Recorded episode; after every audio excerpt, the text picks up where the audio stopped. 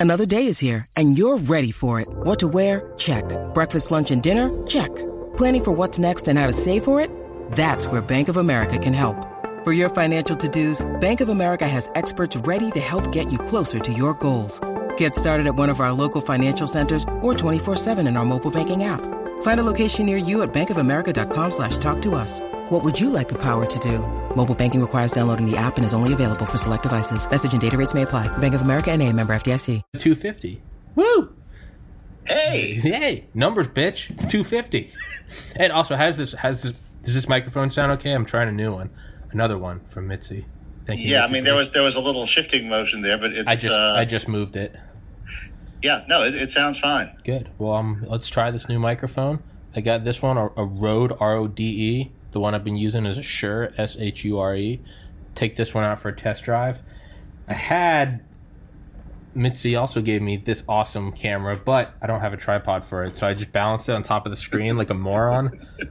and then as soon as you came, I mean, it literally, like, it's, I mean, it's on like a hair thin, and I got it to stay. And then as soon as you came on, I think, I think the infinitesimal force of a new image appearing on the stream, that photon blast backwards, whatever the pressure is of a single photon, that that push. It's an awesome camera. It looks a lot better than the built-in one in the Mac. I just need to get a tripod for it. So thank you, Mitch Purdue, microphone and headphone. And Hey, as I was just telling Roger, if there's anyone smart enough to know how to figure it out, and you might not even need to be intelligent, I just might be a moron, is the diffuse lighting on a, on studio lighting. Mitzi again, Mitch Purdue, shout out Mitch Purdue. Give me some studio lighting, and it looks great, but I didn't know how to set up the contraption, so I just pointed the lights at me, and it, and I got a migraine. And so I took some I took some aspirin and now I have all the lights down super low because I have a headache. But so it seems to me that I am the limiting reagent in this reaction of uh, technology is here. I'm too stupid to use it. So it's it's there's a calculator, but I'm an ape and I don't know how to use it. Calculator Dude, works I- fine. I just had to drive 80 miles each way to set up a Chromecast for my dad. Really? Yeah. I mean, it's like he needed something to cast the uh, screen for his new computer onto the TV so he could do the recliner thing and all. And uh, Why? That's what you're for. That's what sons are for. Yeah. Yeah. well, it, that that's basically how it worked out. Yeah. yeah. yeah. I'm uh this has nothing to do with anything, but I've been playing that video game Hitman the last couple days. I- I've never played it. I've never it, I don't know. I think that game's been out forever. I've never played yeah, it. it's been out for a while. I mean, A hey, they had time to make a movie out of it. Yeah, there's Hitman, there's Hitman 2. I didn't even realize I had bought Hitman 2, so I was just I don't how I start, hold on. Uh, excuse me. I'm splitting headache, dude. how I play video games is as I've told you, I mute them. But even without the whole audible thing, just in general how I play video games, even if even if I'm going crazy and turn on the volume of the video game, you know, really let my hair down. I don't. I, I turn. I like to turn off the mini maps. I turn off the. Why haven't I maximized the screen yet? I'm a moron. I turn off the mini maps. I turn off and I turn off tutorials and hints and everything. And I just I turn off subtitles. No, what I like to do is I just like to like AI learning. I just like to go in and be like, what is the purpose of this game? And I'll just go in, I'll shoot somebody, and I'll get mowed down. I'll be like, can't, okay, I can't start shooting at a at a party, and I'll just kind of play games. And it will take me like five times longer than most people to beat a game. But it's my favorite That- way. that's really the purest way to do it, though, It's because my I mean, even yeah, I remember even when uh, I think it was either Doom or Quake started doing that, and, and I was like, well, this isn't like you're experiencing it like a human being. This is like you're experiencing it like some kind of super intelligent asshole or something. Yeah. you know, yeah, yeah, yeah. I don't. Yeah, I don't like knowing the rules. I just like that's my favorite thing is to just like turn off everything. Yet, like Watch Dogs, the game where you're like a hack. It's like the most cheesy like hacker man thing ever. You know, everything is like double keyboard hack. I'm in the mainframe now. but I love doing it and not knowing any, not having any hints, no tutorials, and you just mess around with something, and then like you unlock something like a hundred hours of gameplay in, you're like, oh, I can like remotely use a forklift with my phone, and it just changes the dynamic entirely. Now you're driving a forklift with a gas can on it out into the middle of the road and blocking the cops, and you're creating like IEDs, and it's yeah, Well, if what you want to do is live the narrative that the game is trying to recreate, then that's the way to do it. Because if you're using all of these little cheats and stuff, then yeah, it's that's that's not the way that you would be. You, if that's not being the main character in the story, that's Yeah. being someone who's read the story Yeah. and is playing the main character. yeah, that yeah, right. That'd be that'd be like if I just got like hints on like episode three, like a, a hint just popped up in my in my vision, and it was like, hey Tommy, for your for your podcast, do this. And I'll be like, oh, okay, let's do this. But instead, it's just brutal. Like after a hundred episodes of fucking up, and it's like I should change something. So, So anyway, anyways, Roger Uh, Williams. You, back you asked me to come up with a topic. I did. And I did. Uh, what I plan to talk about is ultimately big data. Big data. And particularly because you mentioned that cute little predator drone that flies around with all the cameras underneath it and Oh, takes pictures yeah. of everything like a panopticon. Yeah. And in a similar vein, we have a Louisiana Municipal Police Department that is asking everybody in sight to register their ring doorbell cameras so that they can monitor them 24 7, which is essentially the same thing, just with different data sources. Yeah. Oh, and I saw Eagle Eye. You did? Yes. Did you like And it? Yes, you were right. It was it was a lot of fun. Uh, and the, uh, the one of the things that I'll say about it is that uh, I noticed that it was like a 26% tomato meter with the critics, but 62% with audiences. Yeah. No. I've noticed critics. that when you have that divide, where audiences like it better than the critics do, is generally one that Dad and I would go see and we would like Yeah. because you know the critics were like, well, they just blew shit up and all, but it was it was uh, the, the action actually it was a lot of fun It's fun. and it's not an original idea. Actually, if you see the movie I recommended, The Forbin Project, I haven't yet. you will you will find that Eagle Eye is almost a modernization remake of The Forbin Project. Really? The plots are very Don't. similar. I haven't watched it basic yet. ideas. There, there, there, there is a lot of commonality between the two movies, except for the fact that they were made 40 years apart. Sure. Yeah. And uh, so, and, and it's a lot of fun to draw the comparisons with that too. Yeah. Um, but anyway, the whole thing is that this uh, this whole ability to record all the data and keep it forever is a Mhm. new thing. hmm It has only been uh, possible for really ten years or so. Um, think saw only be- think only ten? You saw the beginnings of it uh, 15 to 20 years ago but as far as being able to just keep everything everywhere from everybody uh, really 2010 is where i would put the gate for that Okay. but anyway i'm going to do the typical roger thing and i'm going to talk about that by going back way further and talking about some other phase changes that have occurred and what they meant Okay. and how they changed the way that people used uh, computers and computing capacity to see what this might mean, since this is also a new thing. hmm So, if we go back to the beginning in the 1940s when computers were invented, they were basically glorified calculators that were automatic. So, they were basically tools for solving math problems. And in fact, you had to be a pretty sharp mathematician slash programmer yourself to get them to do anything useful.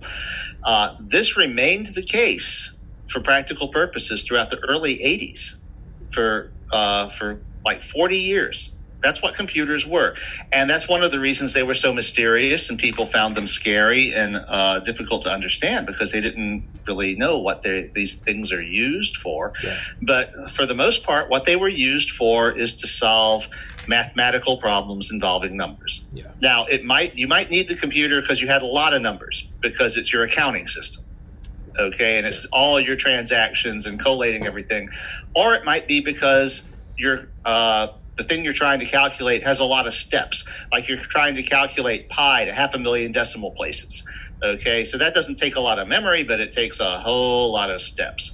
Um, and as uh, things progressed, that's pretty much how it stayed. You didn't have people doing what we consider media. You didn't have people processing text.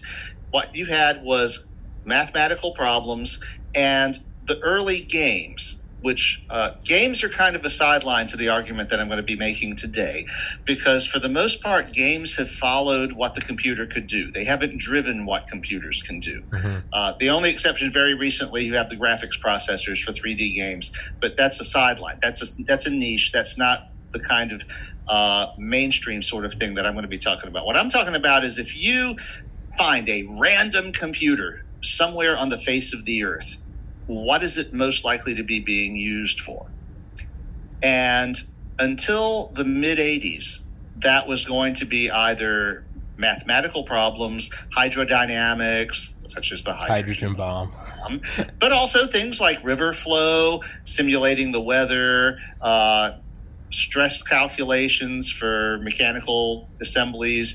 Uh, so you had this, but again, that's not something that your average uh, individual user is doing. You, you have a few power users who are buying big, what, are, what were then big computers to do those things. Um, but what most computers were until the mid 80s were either uh, toys, you know, they were educational toys the games that they uh, made it possible to play were themselves the stuff of educational toys. The the whole thing is the game would suck you in into trying to figure out how the computer works, and so you would learn how the computer works. And the next thing you know, some engineering firm can hire you, and you can write Fortran programs to do real shit. But that you know, those games were not the end thing. Yeah. They you know. Uh, people are looking for stuff these computers could do. But if you ask yourself about word processing, the TRS 80 Model 2 could not display lowercase characters. The Apple II couldn't display more than 40 columns. The Commodore 64 and all of the other computers that use your TV set as a monitor couldn't display more than 40 columns, which may be miserable for use is serious word processing machines. Now, there were hardware fixes for a lot of those machines. There was a ROM upgrade for the TRS 80 that made lowercase possible.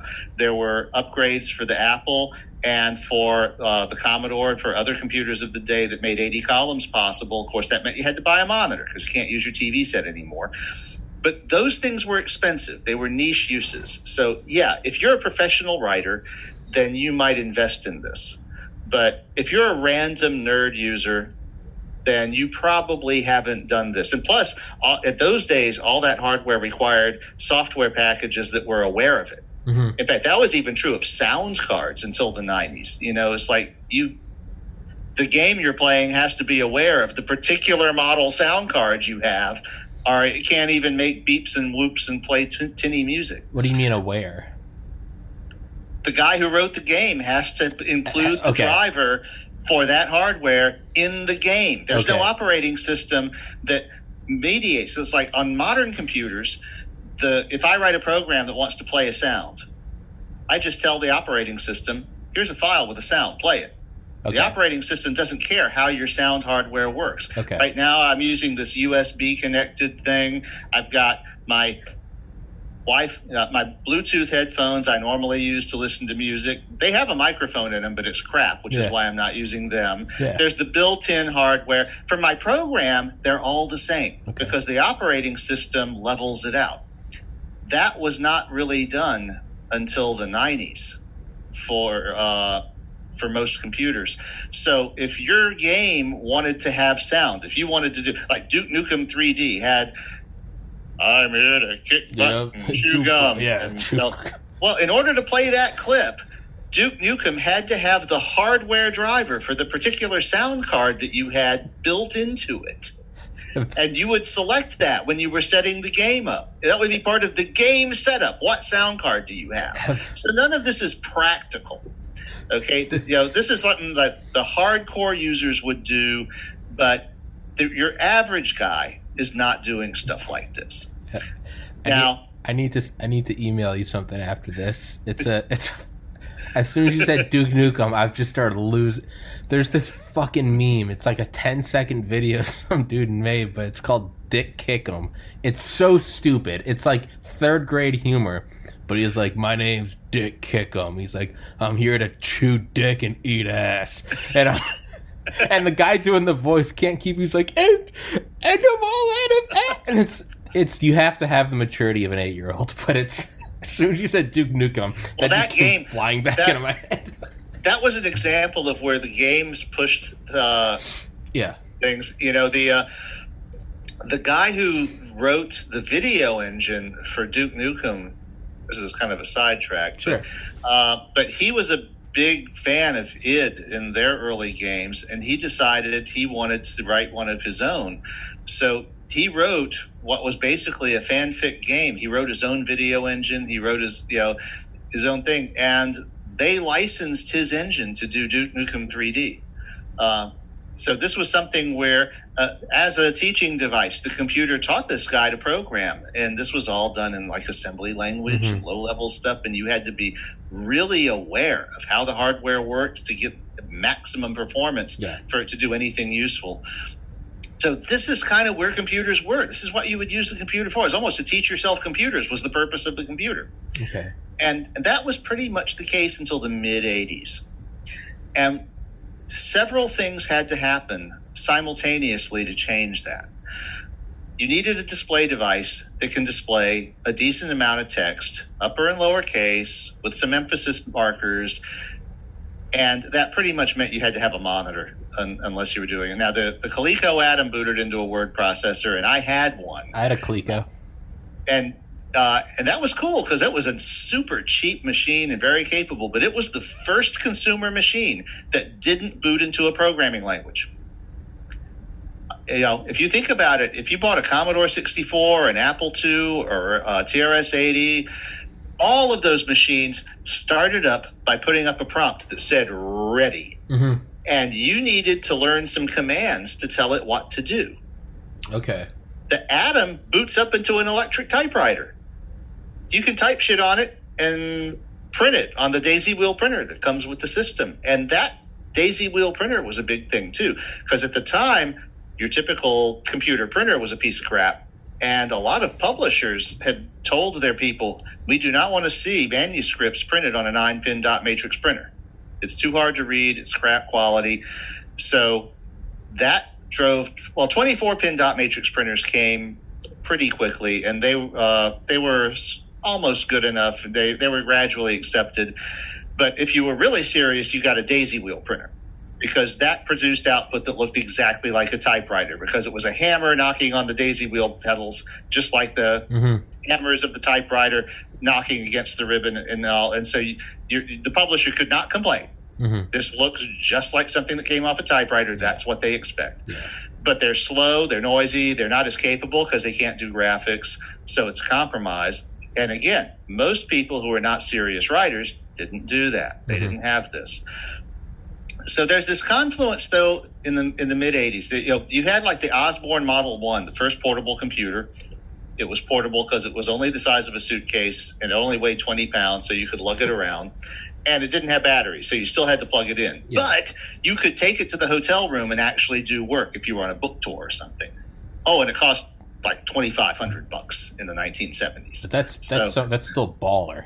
If you had a fucking Yeah. suitcase computer in the 19 that's James that's you're a step above James Bond. Oh, it was. Rest in Very peace, Sean much. Connery. Yeah. Yeah. Yeah, I, I have one that I bought at Goodwill for like twenty five dollars. Years and years later, I couldn't resist it just to have Yeah. one. Yeah. The This the disc drives don't work right anymore and all, but it's but it's just like because this is one of the things that changed the world. It was a few years ahead of its time, but where everyone started to get on the bandwagon was around 1985, give or take a couple of years. That's when the PC, the IBM PC, came along, and everybody had dedicated monitors for it. You had monitors that could display 80 columns, upper lower case. You had Hercules monitors. Later, you had VGA. CGA monitors were not so good, but the machine itself had enough memory, had enough uh, uh, mass storage. They all had disk drives. Was, so you had the combination. You had enough RAM to hold a good window of the text you're working on to do to deal with text. You had enough mass storage, random access mass storage. Tapes don't cut it to to hold your whole document. If it's a novel, uh, the Metamorphosis of Prime Intellect is about 60 kilobytes. By Roger Williams, available on Kindle and hardback, paperback, and localroger.com as well as Amazon. Yes. Be the top link Right. and in the bio. Okay. Now, as many people like to point out, it's a short novel. It was a typical novel. It's a great novel. Yeah, but but it is a typical novel of the '60s as far as length. It's Okay. about sixty thousand words, and it takes about sixty kilobytes uh, of disk storage to store the image. Longer novels, you start getting into when they were selling them by the pound in the 70s. Well, it was a good thing floppy drives were getting denser because you might need that 720K or 1.44 meg, uh, three and a half inch floppy drive. Uh, those were your gold standards in the 80s as far as portable data transfer. So you need to bring it between different computers and stuff. Uh, but you had that. You had printers. The early laser printers were completely out of reach for normal people.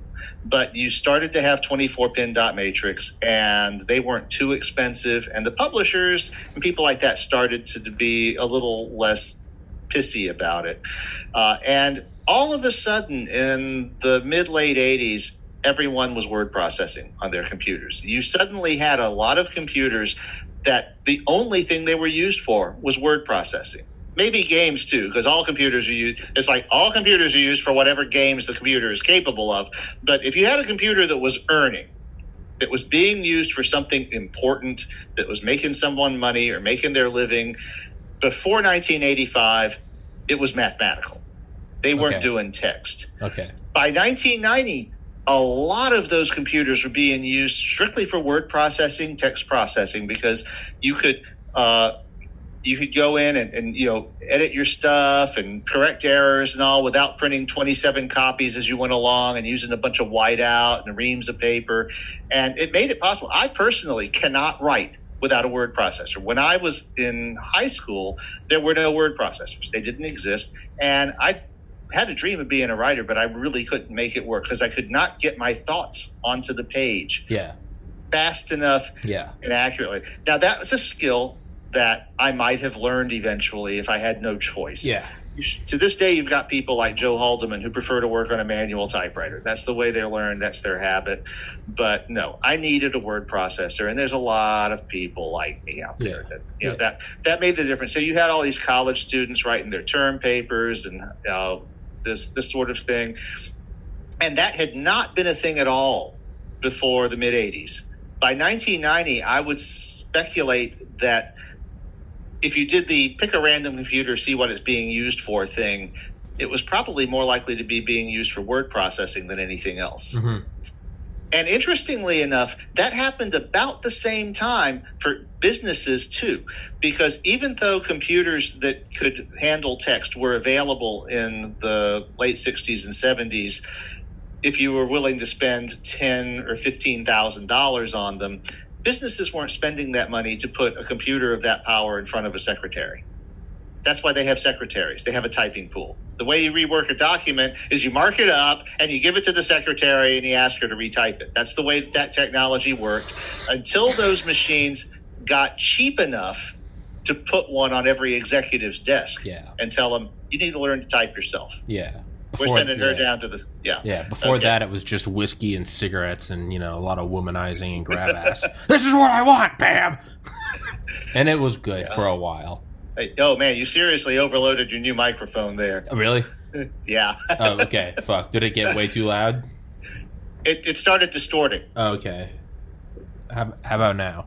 How about now? Oh, it's it's it, it's fine at normal volume, but yeah, you did that little shout, and and it, it seriously overdrove your mic. okay. Something. Okay. Hey, learning process, baby steps. But yeah, Hey, so, yeah, yeah. that's why I'm trying to help. Woo, Okay. thank you. So yeah. So now. So we yeah. reached we reached like roughly 1990. Okay. Now, what you're doing here, what you're not doing on your computer in 1990 is viewing any kind of entertainment media at all. Period. Okay. Unless it is some kind of game that has been made very carefully so that it is uh, within the capabilities of the computers of the day. You're not listening to music. You're not watching. T- God, you're not watching video. Nothing is capable of that. You you don't have the mass storage. You don't have the processing power. You don't have the file formats. What- Okay, Government probably did. not really. That's that's Really? the things. A bunch of things came together in the mid '90s. Okay. Okay. One of the first was the compressed formats for music, pictures, and video. Uh, around 1995 was when you finally saw the public consolidation of the JPEG, the MP3, and the MPEG movie formats for doing uh, compressed things. All of those reduced the amount of data you needed by a factor of about 10. So before that, you had digital video. You had compact discs. Compact discs or digital video. They had those in the early 80s, but they depended on the plastic disc, which had a massive data capacity, 600 megabytes, which in 1982 was like, wow. Yeah, yeah. That's, Okay. Yeah. So, but in the beginning, the only way you could make a CD was by creating a die and casting. This is a very expensive process that was only worth it if you're making a whole shitload of them. Yeah, yeah. Uh, so they they didn't have recordable CDs until again the mid '90s. That was another thing that came about was they figured out how to make this die style instead of the aluminum foil uh, thing uh, to use that format.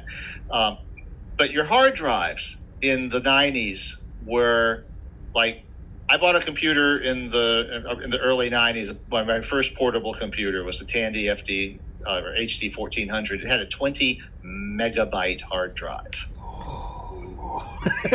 Okay. Hey, I was impressed. I mean, it's like, man, I can put every text document I ever create on this thing. Yeah. I'll never need a bigger one. That's how I feel with my 10 ter. No, I, I now I have an, now I have a 16 terabyte external. I showed you Mount Weather. Yes, uh, of course you do. Yeah, but na- yeah, of course I do. Right, I have a 16 terabyte, and it's but it's it's the same sort of it's that freedom. I'm like I fucking throw everything on that. I'm like, but now I'm kind Yeah. of like, there's kind of a little bit of nervousness because I have all the podcasts on it, and I'm looking at it, and now it's at like 5.5 terabytes, and I'm like, fuck, I'm actually going through it. I'm like, shit, it's actually okay. But yeah, sorry. Yes, it is still finite. yes, Okay, so in the mid 90s, you have hard drives approaching 100 megabytes toward the middle of the decade. Um, now, with the compressed file formats, what that gives you is the ability to store a few songs on a hard drive. okay, Real songs, actual random audio, not like tone tone encoded things for the uh, Mario. Commodore Vic chip or something, Yeah. but no, real actual voice or music. Yeah. And that had been impossible. Okay. It had literally been impossible five years before. Okay. In fact, before the mid 90s, there was no video card for the PC compatible computers that could display 24 bit video. If you wanted to display a photograph, you had to carefully process it to pick an appropriate color palette. It was a time consuming process to, and not all photographs could even be encoded in a way that could be displayed on a VGA display with a 256 color palette it was not until the 90s uh, that you started to see 24-bit video cards. Apple had some. At, you know, in the late 80s, Apple was marketing hard to education and to graphic artists, people who were in like the magazine industry. So you had photographers, you had layout artists, and they were using these machines to actually manipulate photographs. Photoshop itself went back to like 1988, Yeah. but you needed a $20,000 machine to use it Yeah. To have enough memory, to have a good enough video card and all.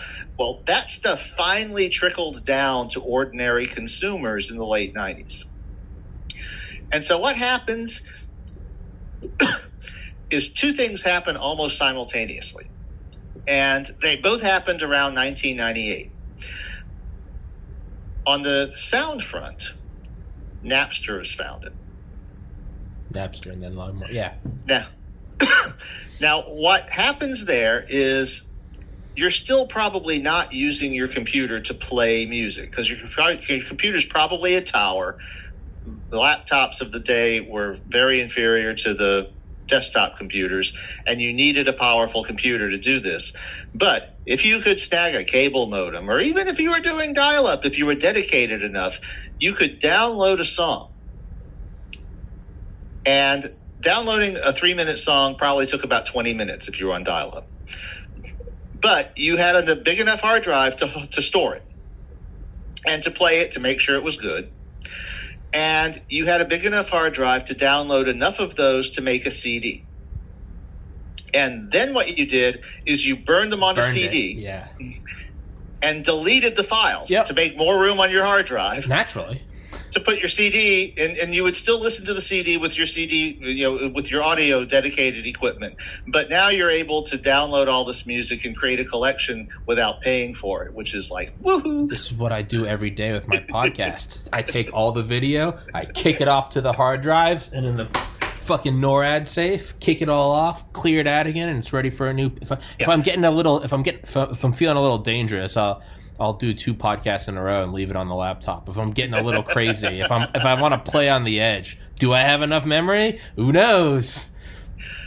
So, uh, so and that gradually, starting in, in the late '90s and uh, moving in, I didn't get on Napster myself until uh, the early aughts, so it had become pretty advanced. You know, uh, I had a DSL modem when I started with it, uh, but you still had a lot of people who were on dial-up. Yeah. You every once in a while you would encounter someone who was like on a university main, you know, mainframe hookup. And it's like I remember the time that I downloaded the entire Beatles White Album in five minutes flat. Yeah. It was like Which is which was insane. Yeah. You get on get on LimeWire. Yeah. You, I was so impressed. Yeah, when you picked up like a hundred songs in an evening, you were just like, I'm a fucking Yeah. gangster. And the, and the funny thing is that before this happened, I had laboriously gone through our entire vinyl record collection and digitized all of them, cleaned up the pops and shit that you know, and and turned them into CDs. And then I took and downloaded all of those songs and made UCDs that had obviously been encoded from CDs in the first place and were much better quality from Napster. Yeah, yeah, yeah. So this is the sort of thing that people were doing in the early 90s. Okay. The other thing in video. Now, pictures are about comparable to, you know, still pictures are comparable to songs in complexity.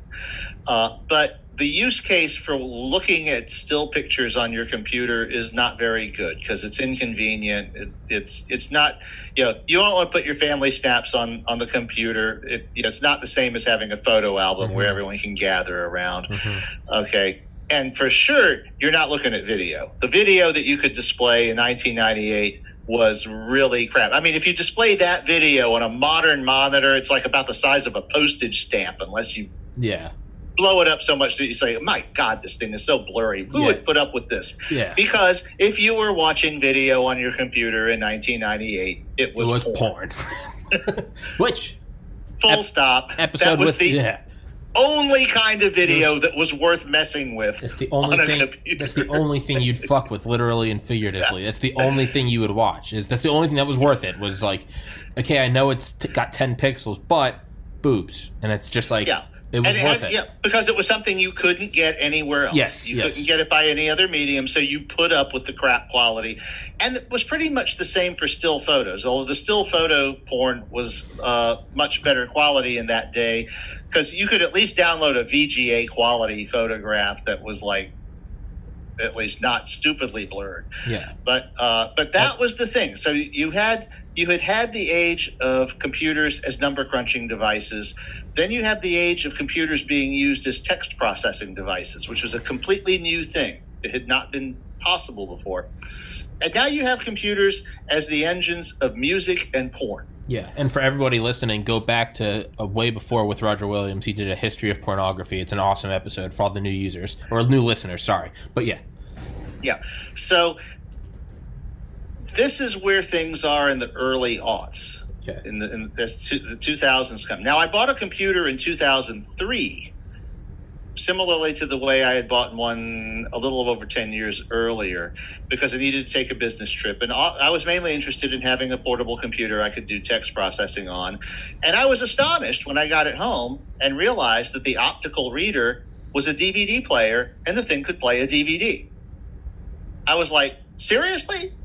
This computer can play a video disc yeah, and that was the, the, the leading edge where actual watchable video was starting to be a thing. That machine had a 20 gigabyte hard drive. Now, A DVD has a capacity of about four gigabytes.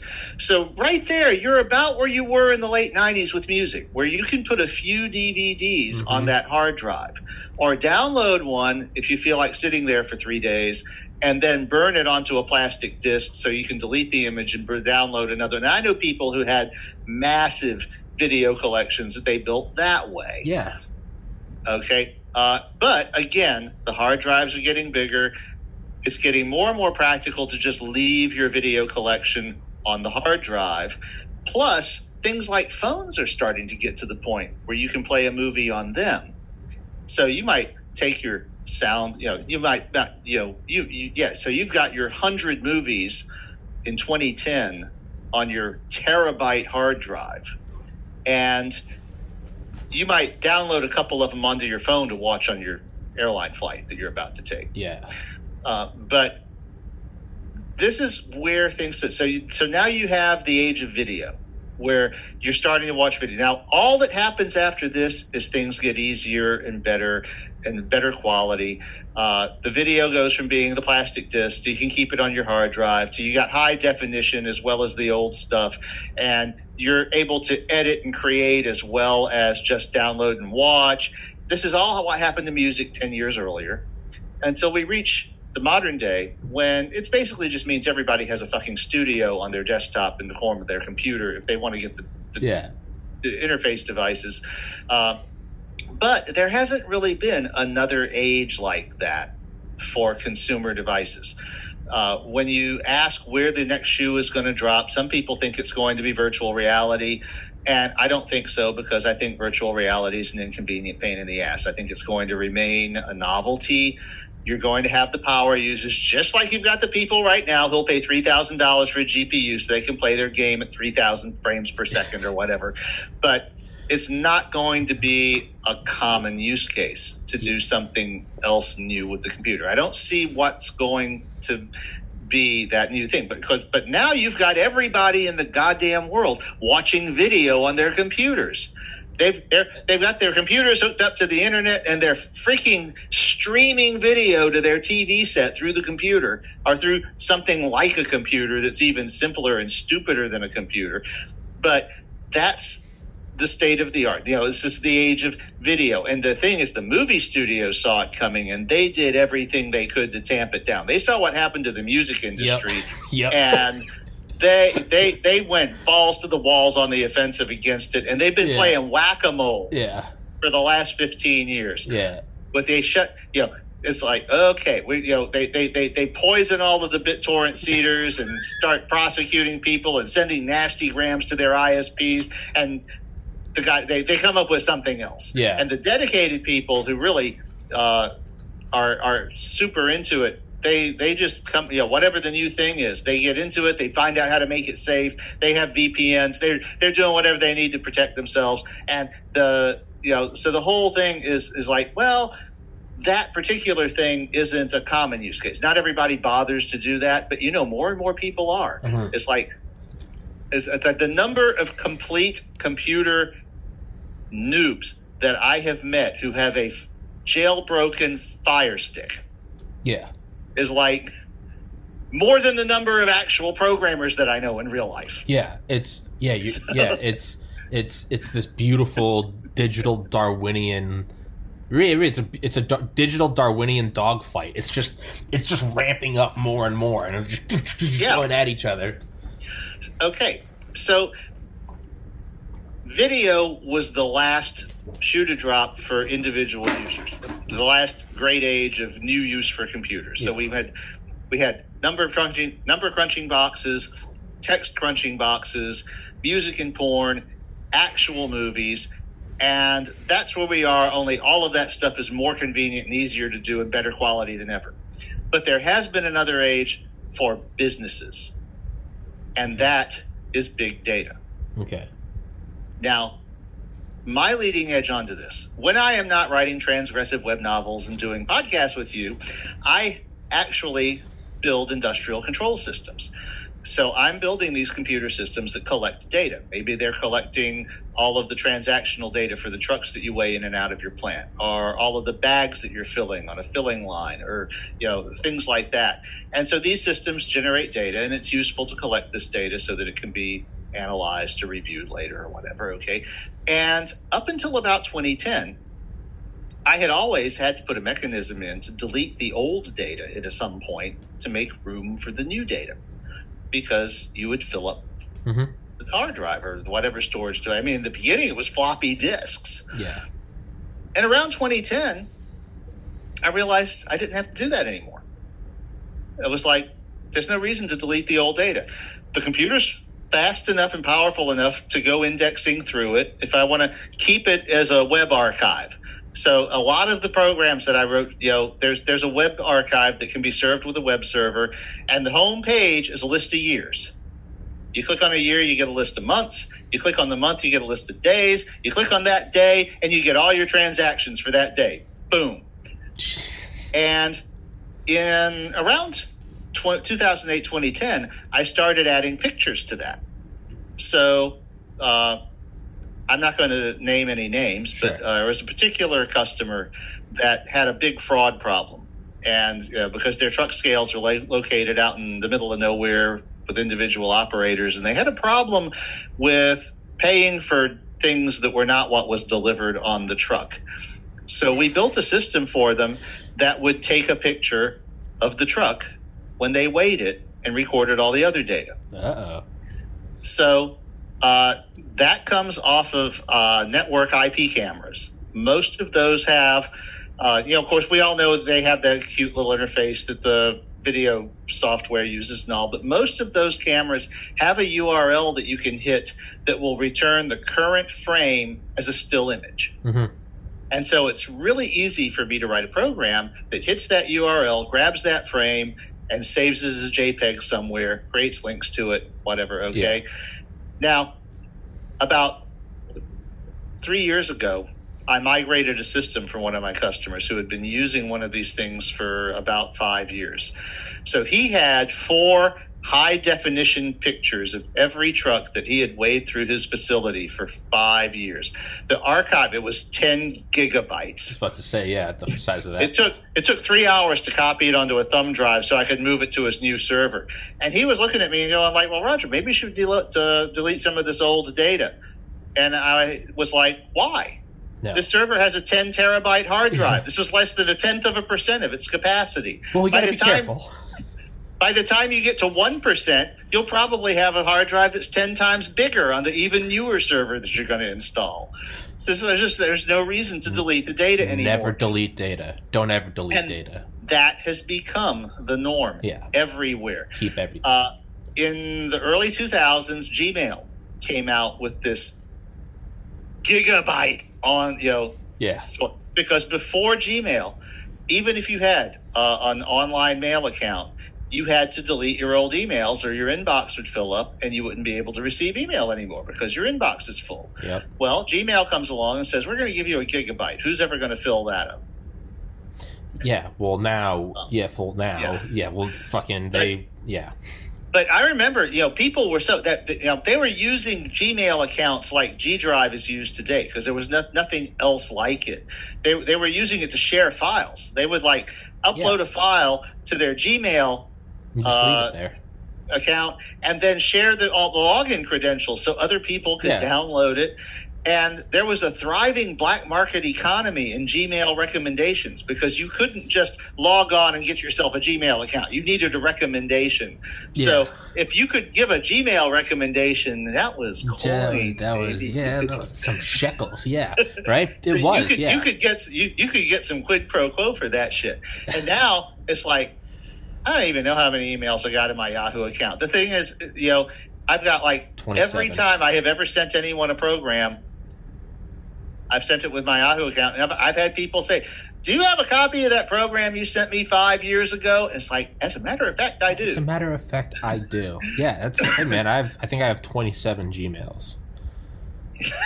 No, I'm not kidding. Because I had 27 Reddit accounts. Because I'd, you know, I'd post my shitty memes and then upvote them. And then one day this past summer, July 2020, there was like a there was a night of like there was a night of the long knives. They Dum, they killed da-dum, 25 of my 27 accounts. they fucking they pinned me. I had no way of knowing.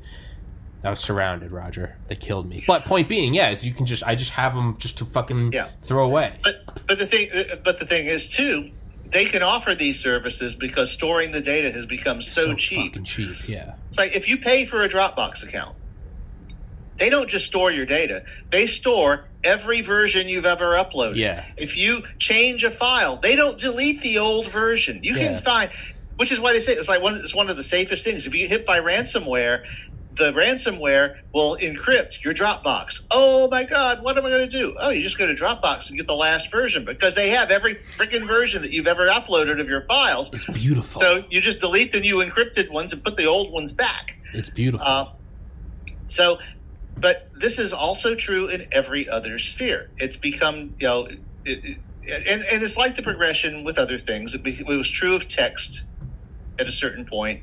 Then a few years later, it became true of audio, and it became true of still pictures, and then video.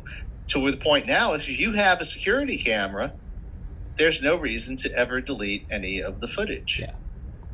And this is a phase change Hmm. okay because now you've got first of all not only that but cameras have become so ubiquitous and so cheap and so uh, easy to put anywhere High you want. resolution too. and you know high resolution it's oh yeah. Uh, so now it's like you never know if there's a camera. Th- if one of the major scandals uh, with airbnb is people leaving freaking cameras running to monitor their thing when your visitors Yeah. might be having sex or something. Which is and fucking it's like how do you balance that out? Yeah, okay it's our house. We're renting it out but we True. we want to make sure they're not trashing it and they're like yeah but we also don't always wear clothes when we're walking around the house that we're living in I, it's, it's Um, it's that double edged sword that will go that will go forever. It's it's. I was gonna say I, I, I have a kind of a I don't want to get on a sidetrack, but I'll just put it out so we can address it later. They you know obviously they say that they say intelligence agencies can look through your your apertures on everything you have. One thing I was thinking of is I was like we're gonna find out in one in in fifty years that not only can they look through, but they actively recorded everything from everyone. That there's just gonna be like hundreds of exabytes of data. yeah well that's where we're going we're not quite there yet but that's where it's heading because there's a, a police department in southern louisiana that has started asking everyone to register their ring doorbell cameras to monitor them 24-7 and it's the same thing as that predator drone but a lot Stare. cheaper Yeah. And the thing about that is, even if you don't opt in, if your neighbor across the street opts in and their camera is pointed at your house, then all your comings and goings are being recorded. Is there going to be a market for like um like digital cloaking? You can just throw up a fake image in front of your house like a hologram. That is not physically possible. Shut up, Roger. There's no technology like that. that Fuck I, you. This podcast is over. Have a good night. Oh, it gets worse. oh, I'm not even getting started. Okay, so you've got you, you've got these things going on, uh, and the you've got the incentive, the perverse incentives. Okay, you've got other data sources. Of course, Facebook has all of your interpersonal communications Mhm. with your friends, your family, the not so secret members of your not so secret anymore society. Okay. Uh, Google Maps, most people do not realize, records everywhere you go. Yeah. And that's the way they build that cool traffic view display. Yeah. Where do they get the data that they can tell there's a traffic jam on Causeway Boulevard? It's because all of the other people running Google Maps, their phone is constantly reporting their position and velocity so that the servers back at Google can go, oh man, the cars are not moving on this stretch of Causeway Boulevard. We need to turn it red. Yeah, and it's that balance. Which is cool. that- yeah. And the thing is, it's cool. That's It a is good actually. thing. That's a really good thing, right? But you got Yes, that balance. it is. Swords and plows. Yeah, yeah. And where else are you going to get that data? But it also means that Google knows everywhere you have ever gone. Why does that matter, matter, Roger? Just open up. Just allow Big Brother into your heart. Well, I'm getting there. I'm getting Okay. so, and uh, there's a few other things like this. You know, it's it's it's uh, all of this data, and no one has any incentive to ever delete any of this data. Yeah. Now they're supposed to. The fig leaf that they hide behind is that they anonymize it. They remove the individual identifying information. So all they have is the, st- the statistical information of how many cars were moving at this speed on Causeway Boulevard. They th- they don't they don't remember your IP address. Of course not.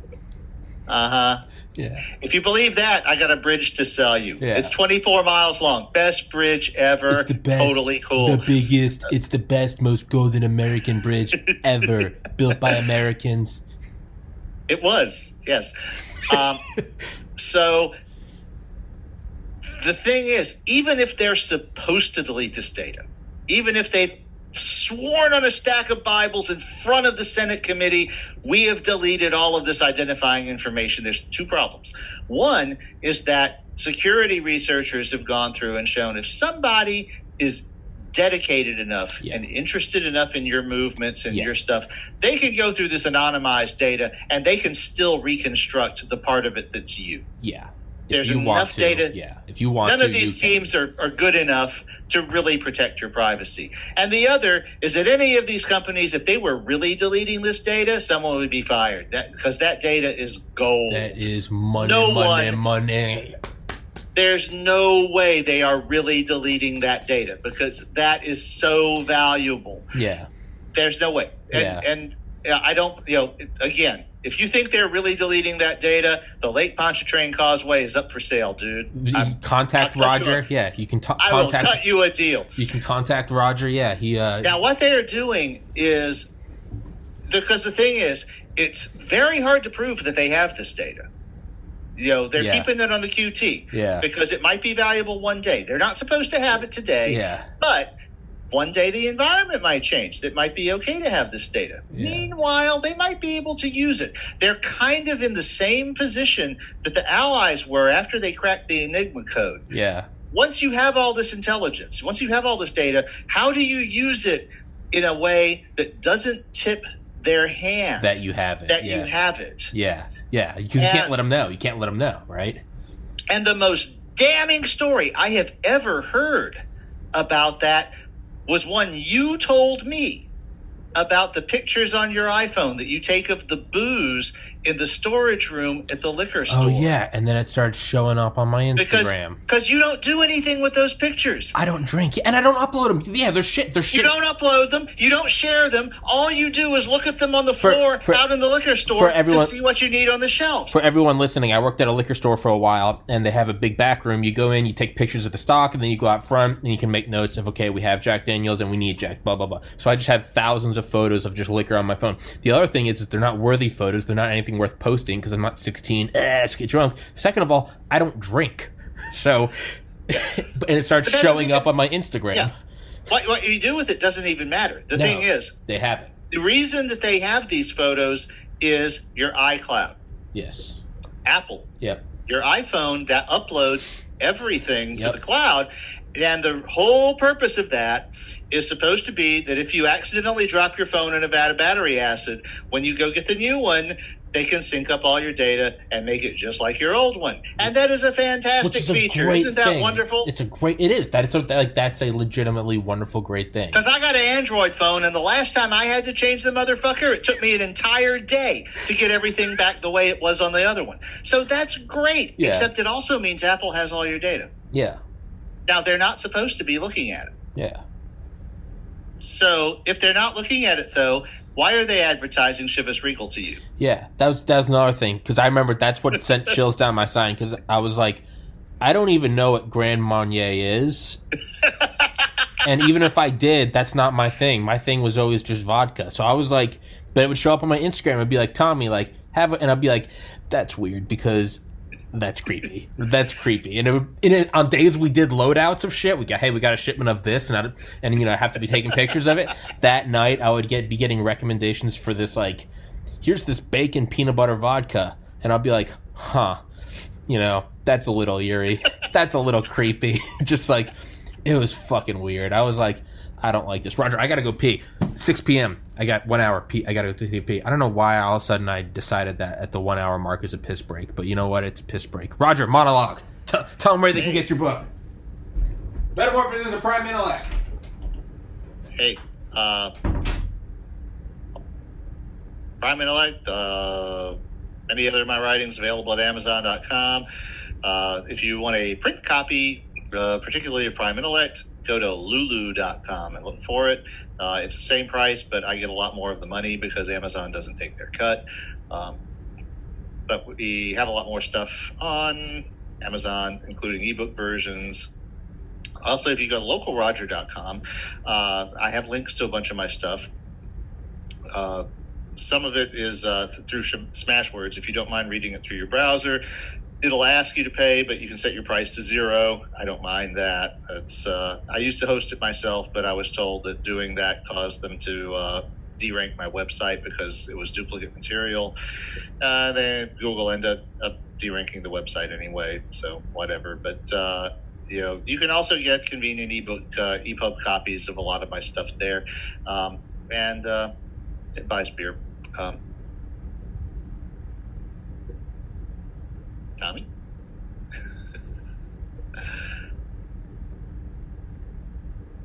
and we still have to cover this uh, iCloud thing. Because somebody's doing something with your data they're not supposed to.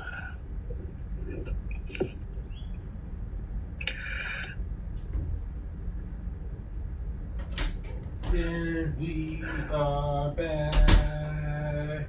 Roger Williams. What are you laughing at?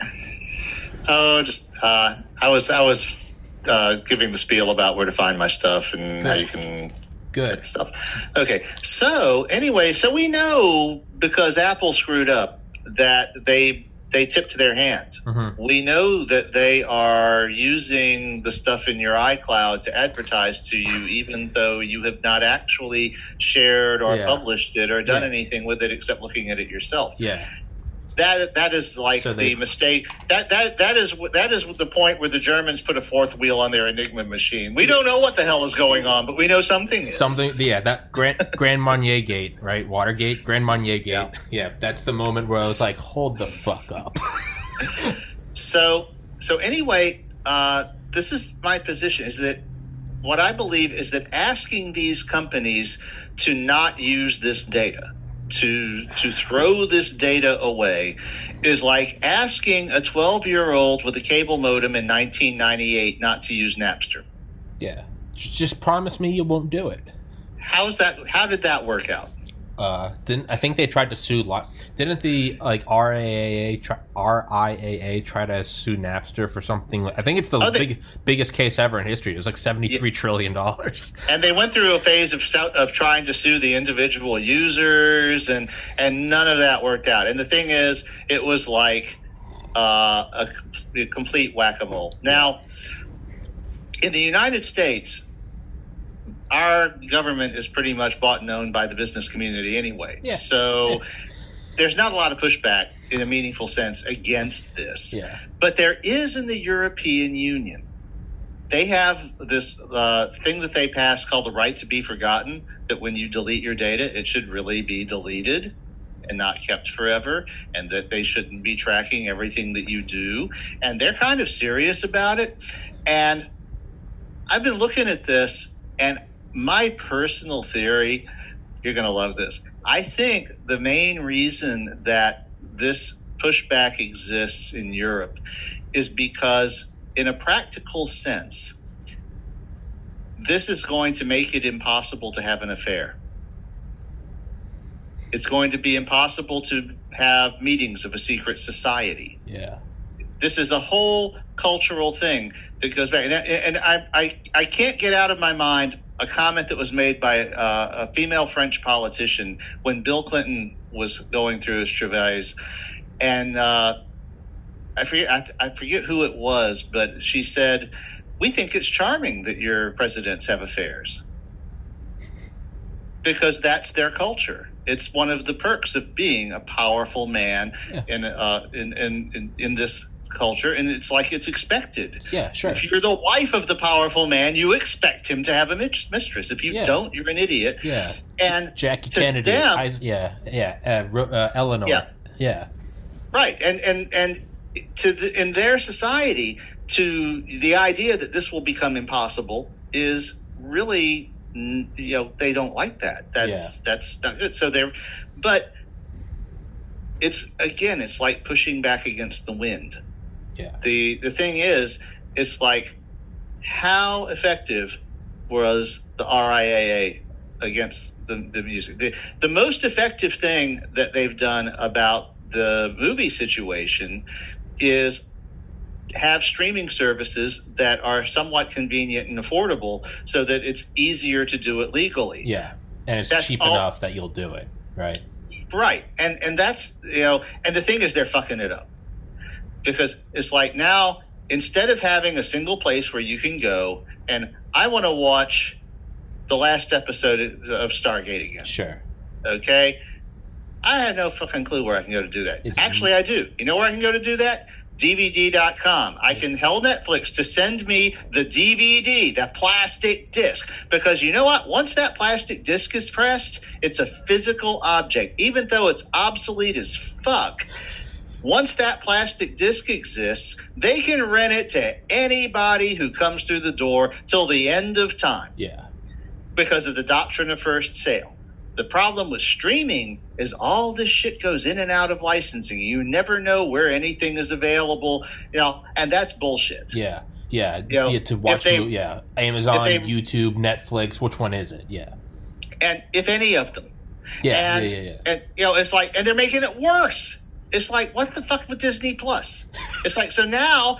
If I want to see what, if I want to watch a Star Wars movie, I've got to subscribe to another Yeah. service because Netflix isn't going to have it anymore. That's You know bullshit. what? I'm realizing as we're saying this, you know what? I think it's all intentional. They're just making different TV channels. We're back to square one. Well, well, well. What it is is they're not getting the the, the, the the picture. They're all acting out of individual greed instead of realizing that they they need to work together if they really want to stop the piracy problem, which they think is a huge problem. Right?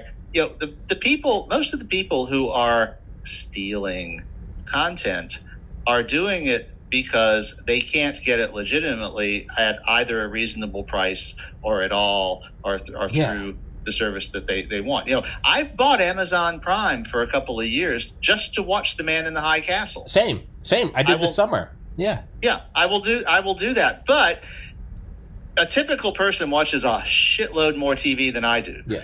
And if your tastes are more typical of an American, then all of a sudden you're looking at you're already paying sixty bucks a year for your cable modem, and now you're doing fifteen bucks for this thing, and ten bucks for that thing, and eight bucks for this thing, and twenty bucks for that thing. And, and then you still can't watch the goddamn episode of SG One because it's not anywhere. That has to that has to come to an end. So, have- ju- they have so what happens is you just start pirating, and we're back at square one. You just Right, go, we're it. back at square one because Fuck you go it. to BitTorrent and it's there. You just go to Google movie S1 E5 free online. You just go back to 2000. You just go back to that original So- free files online. So, so, so the thing is, it's it's that the problem is that with this big data thing, we are the movie studios.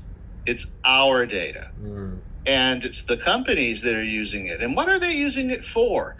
You know, we're talking about okay, they're sending you ads for Grand Marnier. Well, that's creepy enough. Yeah.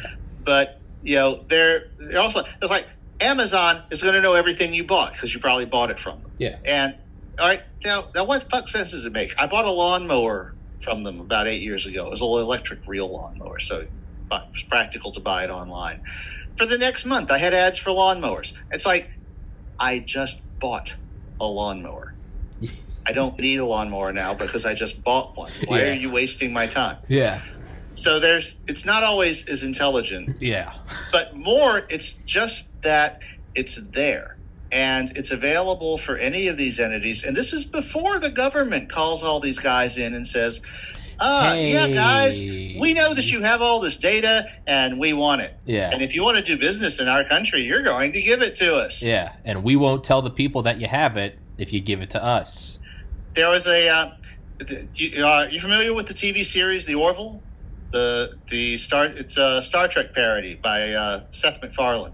Mm-mm. Uh, okay, so uh, so it's a rather vol. You would actually probably like it. It's if, if you're familiar with Star Trek at all, then it's a parody version of Star Trek uh, TOS, the original series, uh, where Seth MacFarlane plays this kind of inept captain of a sort of medium class starship, uh, and it's making a lot of fun of the Star Trek tropes. But uh, the seventh episode of their first season, they stumble across this planet that has about a 21st century level technology, right? So it's us. But they don't have a government in the traditional sense. The entire planet is basically run by something that looks an awful lot like Facebook. And everything is your social score. And so it's like if someone sees you do something they don't like, minus. Or someone sees something that's like plus. It's, it's like a pure democracy in that regard. No one can stop anybody from voting on you. And the, your vote, your social score is everything. If your so, score gets too low, businesses will stop doing business with you. There's a scene toward the beginning of the episode where a woman is just trying to buy a coffee and she can't because her social score is too low and the business is blackballed her. That. They won't do business with someone whose score is below 20 or whatever it is. that. And if it gets too bad, then the police arrest you. They don't actually have a court system. What they have is the social score, and they have a referendum on the social net thing. And if it turns out too badly, they lobotomize you. Jesus Christ. Probably not far off from the CCP, man. Well, and the thing is, this was meant, obviously, very transparently to be uh, a comment about Facebook and the Sure. way people use it on Seth MacFarlane's part.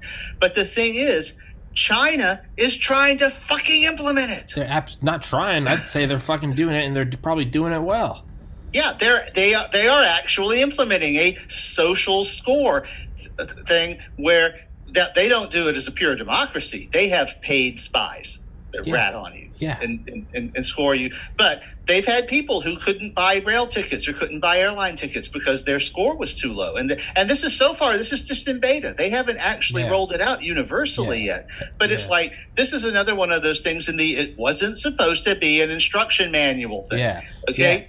But they're like, hey, what a cool idea. And, you know, the problem with this is there. What happens if there are errors in the data set? There's no mechanism for correcting them. Errors. Yeah, um, it took all kinds of uh, movement for us to get the mechanisms just in the uh, Credit Reporting Act in the United States, so that if there's an error in the data that's reported to your uh, to your credit agencies, that it doesn't just ruin you and you have no recourse. Yeah.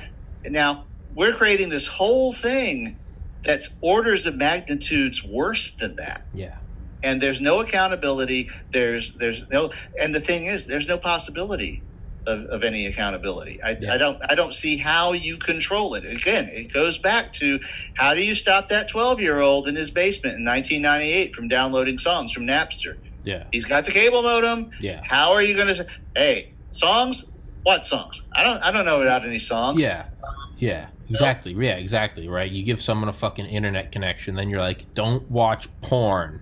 All right. Now I'm walking out of the room, but and I know you're an 18 year old guy and you can't keep your pants on for 10 seconds, but I'm leaving, and here is a fiber optic connected to a global brain with millions of hours of naked women doing, or men, or whatever the hell you want, or people dressed up as an elephant doing whatever you want from 144p to 4K. Promise you won't. I promise. Fuck out of here. Ah, yeah, right. It's it's the same. Yeah, you can't take this away from them. this is this is that for companies yes, that's what it's. This is we are the porn for them. They are like yeah they're like, oh my god, where you are, what you look, what you Google, the coffee you buy. They're just like salivating. yeah and and and it's not going to be practical to stop it Yeah, The there's no to. technology- Yeah, there's no reason I- to stop it. I, I, I, I don't see any other end game. Now, there was a very interesting book that I read in the 1980s. David Brin, who also wrote The Postman, uh, wrote a very ambitious uh, novel called Earth.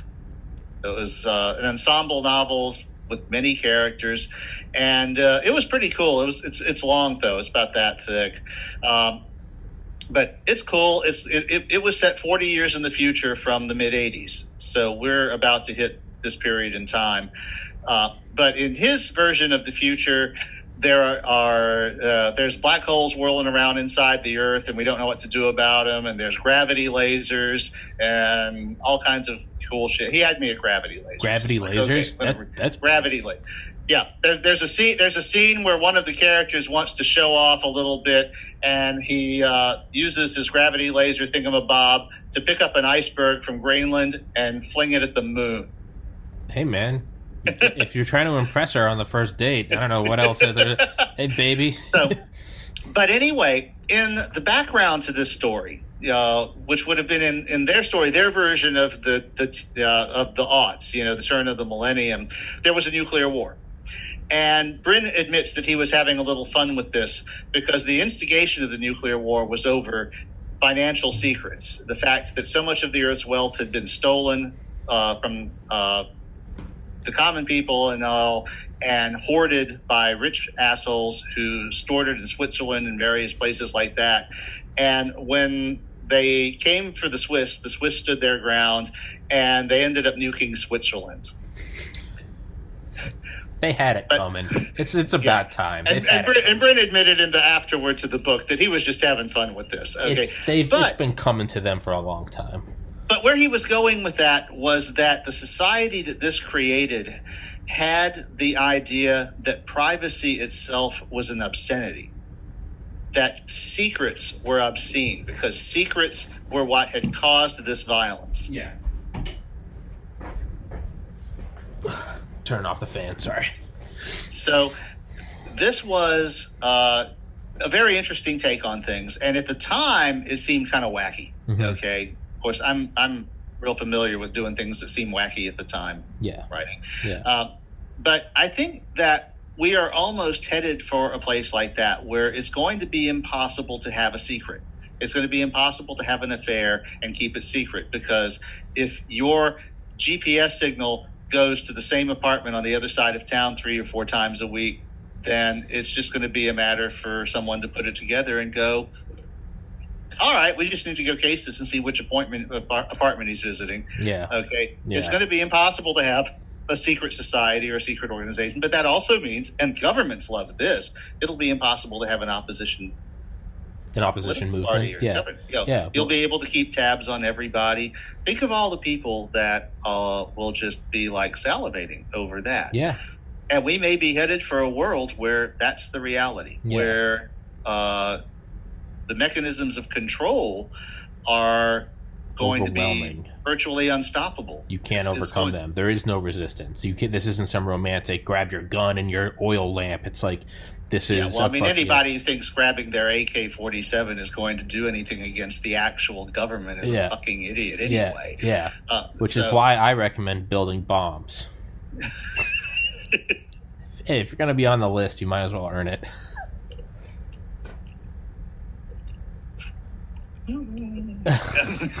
Roger's like, I don't know who this man is. This Yes, uh, I met this man once. Um, I have nope. You've been on here a lot, Roger. You're going in that cell right next to me. We're both going to the gulag so. together. Everyone that's been on this podcast, we're going to the same gulag. yeah, well, we're going to find out that the people who are too far on the left and the people who are too far on the right are all going to be sharing cells. Oh yeah, or they're all going to be sharing the fucking office and killing us centrists. They're going to be like, "That's what you get for not taking a side." Yeah, that there's the other. It's, it depends on how it says. But the thing is, all this data is out there, Yeah, and it's not going away. yeah, Uh, it's being collected. My neighbor's ring doorbell is ratting me out every time I go to work. Every time I walk outside with my pants off, they're just taking their. There he is again. Yeah, it's like Ed Snowden said. It's like you know they were only supposed to record the foreign nationals and the foreign communications, but of course they recorded everything because they could. Yeah, it's the. And what are you going to do about it? Yeah, and how are you going to find out about it? Right? Yeah. I, I'm going to request my data. Your data doesn't exist. That exists behind a top secret classification. Fuck off. Yeah. Oh, okay. It's like, oh, Google, yeah, Google. I want, I want, I want to know how, how, how much of my location data you're keeping. Oh, we've anonymized all that. We don't have any of that. Uh, Would you like some Grand Marnier though? Yes, we noticed you visited Total Wine six times in the last week, and uh, You're- and you're like, oh, okay, I'll take it. Yeah, right. Yeah, it's it's James Bamford talks about that in Shadow. I think Shadow Factory, um, but he talks about it. Um, talks about yeah, like in Vietnam in like the late two thousands. It was like, dude, don't don't Google democracy forum into your search engine. No, but because because their SWAT team is going to come through your window. So people would like you know try to read just read. I, I just want to read the Constitution. I just want to read the U.S. Constitution. It seems interesting. I've never been to America. Whatever. I found it translated to Vietnamese. Yeah, I'd just like to read it. What is this whole Bill of Rights thing? Uh uh motherfucker. yep. They, But that's uh, and they can squash it before it even foments into a into a real thing. I mean, you are just curious about what what happened in Tiananmen Square. Nope. Here they come through the windows. Nothing happened in Tiananmen Square, and we're gonna go make sure you know that nothing happened. So, uh, yeah, I mean, I wish I had better news, but the, the thing is, I think that's where it's headed. That, like you said, that Predator drone with all the cameras and shit, there. are they actually uh, give a few more years? They're not going to need it Yeah. because every fucking camera is going to be on the internet. And all they're going to have to do is network them together, Yeah. and Yeah.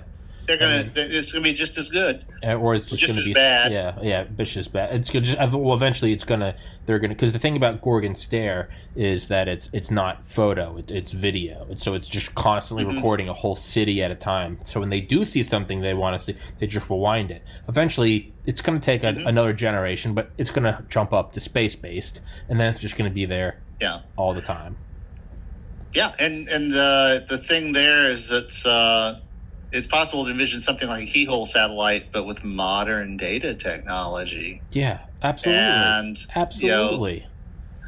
It's I, I just I think wasn't it Ben Rich that said I mean Ben Rich the CEO of Skunkworks who died in like 1995 I mean he his most famous quote is we now have the technology to take ET home if you can imagine it we have it that was his you know crazy one he said if George he said George Lucas would I think he said George Lucas would salivate at what we have which is crazy but another thing he said a lesser known quote is there is no private conversation on this planet you and a friend can be on top of Mount Everest and you can whisper it's not private. But he never went into that more, and that kind of scares me.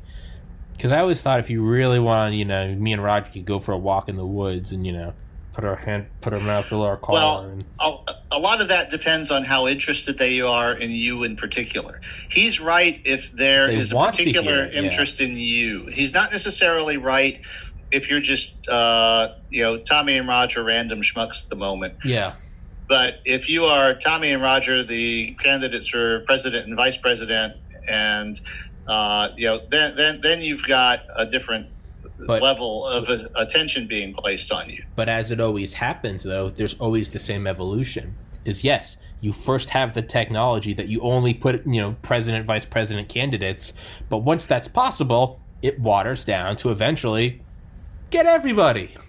That's how it always happens, right? Well, it's it's like what happens when it's a hundred terabyte hard drive or a thousand terabyte hard drive, and you have cameras literally every few feet. just uh, yeah.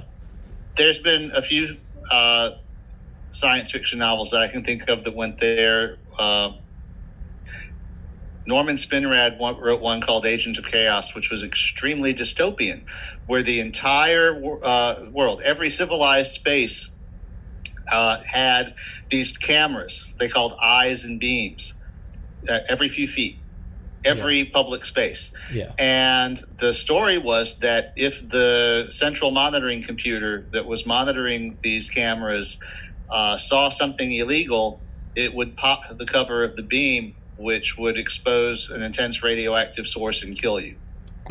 It was instant, that instant death sentence. that that went from zero to a hundred real quick. that was Yeah, instantly and- to and- just instantly kill the the the the bad thing. Just Yeah, and and the thing is, the question as the novel progresses uh, is whether this capability is real or whether they're just doing it at random to, To- create the impression that they have this ability. You could argue is equally powerful.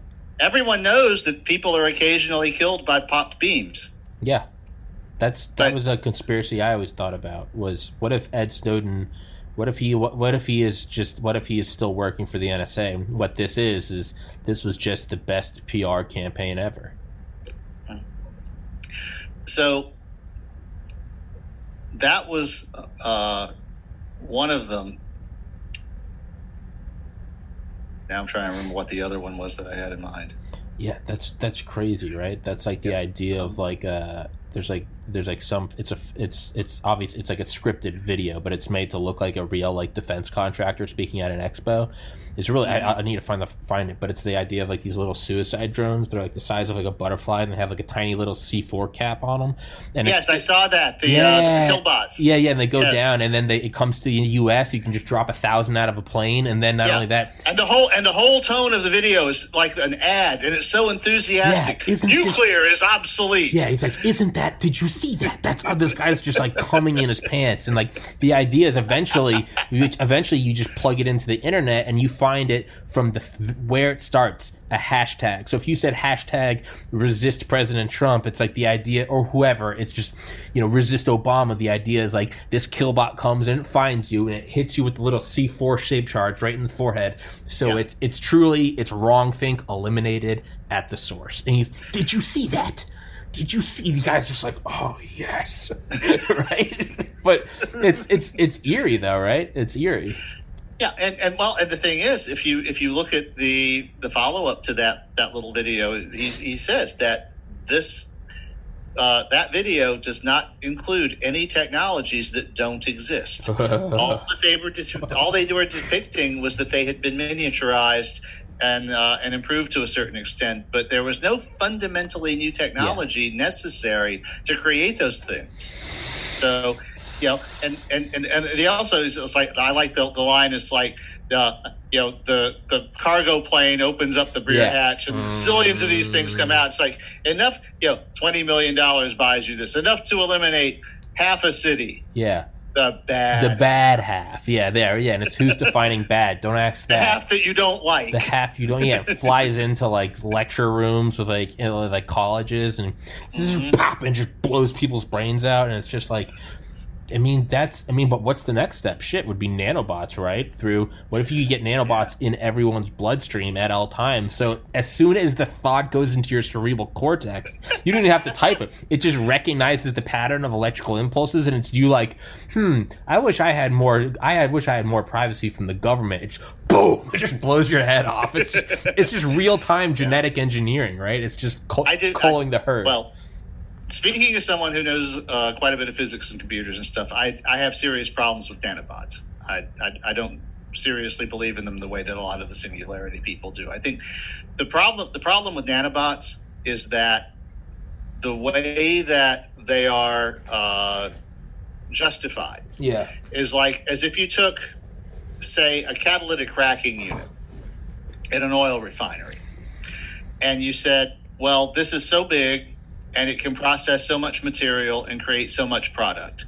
This is what the nanobot people are doing. They're, they're saying a nano a nano machine, a nanite, can take these inputs and create these outputs using so much energy. Okay, like a catalytic cracking unit can.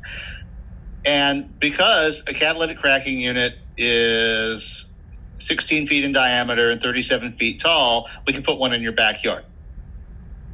Well, that part don't work so well because that catalytic cracking unit is in the middle of a 40 acre plant yeah full of staging areas, pre-processors, post-processors, all kinds of things that are necessary to feed it those inputs and make use of the outputs to store and ship them and all. And the nanite people really don't seem to get that. I mean, I've worked in industry for o- o- almost 40 years and that's the first thing that that that that cries out to me when I read all this stuff about nanites And I say that as a guy that wrote nanites into the curite, Yeah. the, the curators. Yeah. But but again, on that, that was the seven billion year old technology. Yeah. So maybe they had time. But I don't see nanites doing some of the things that are portrayed simply because I don't see the staging. I don't see the process control. I mean, there's a lot of stuff that happens in an industrial facility to make it possible for this relatively simple device in the middle of it to do its magic. Yeah. And what I don't see is if you've got a nanite that's sitting there waiting for an oxygen atom to do its next thing, what gets it the oxygen atom? Where does it come from? Yeah. How is it scheduled? How is it staged? What is the mechanisms for that? And, and and they don't have any idea for that. And I think by the time you get to that kind of organization, you're talking about something that's not nano anymore. Now, it may be a huge improvement for a lot of technologies. You might be able to build uh, a plant the size of this keyboard that can produce billion transistor integrated circuits.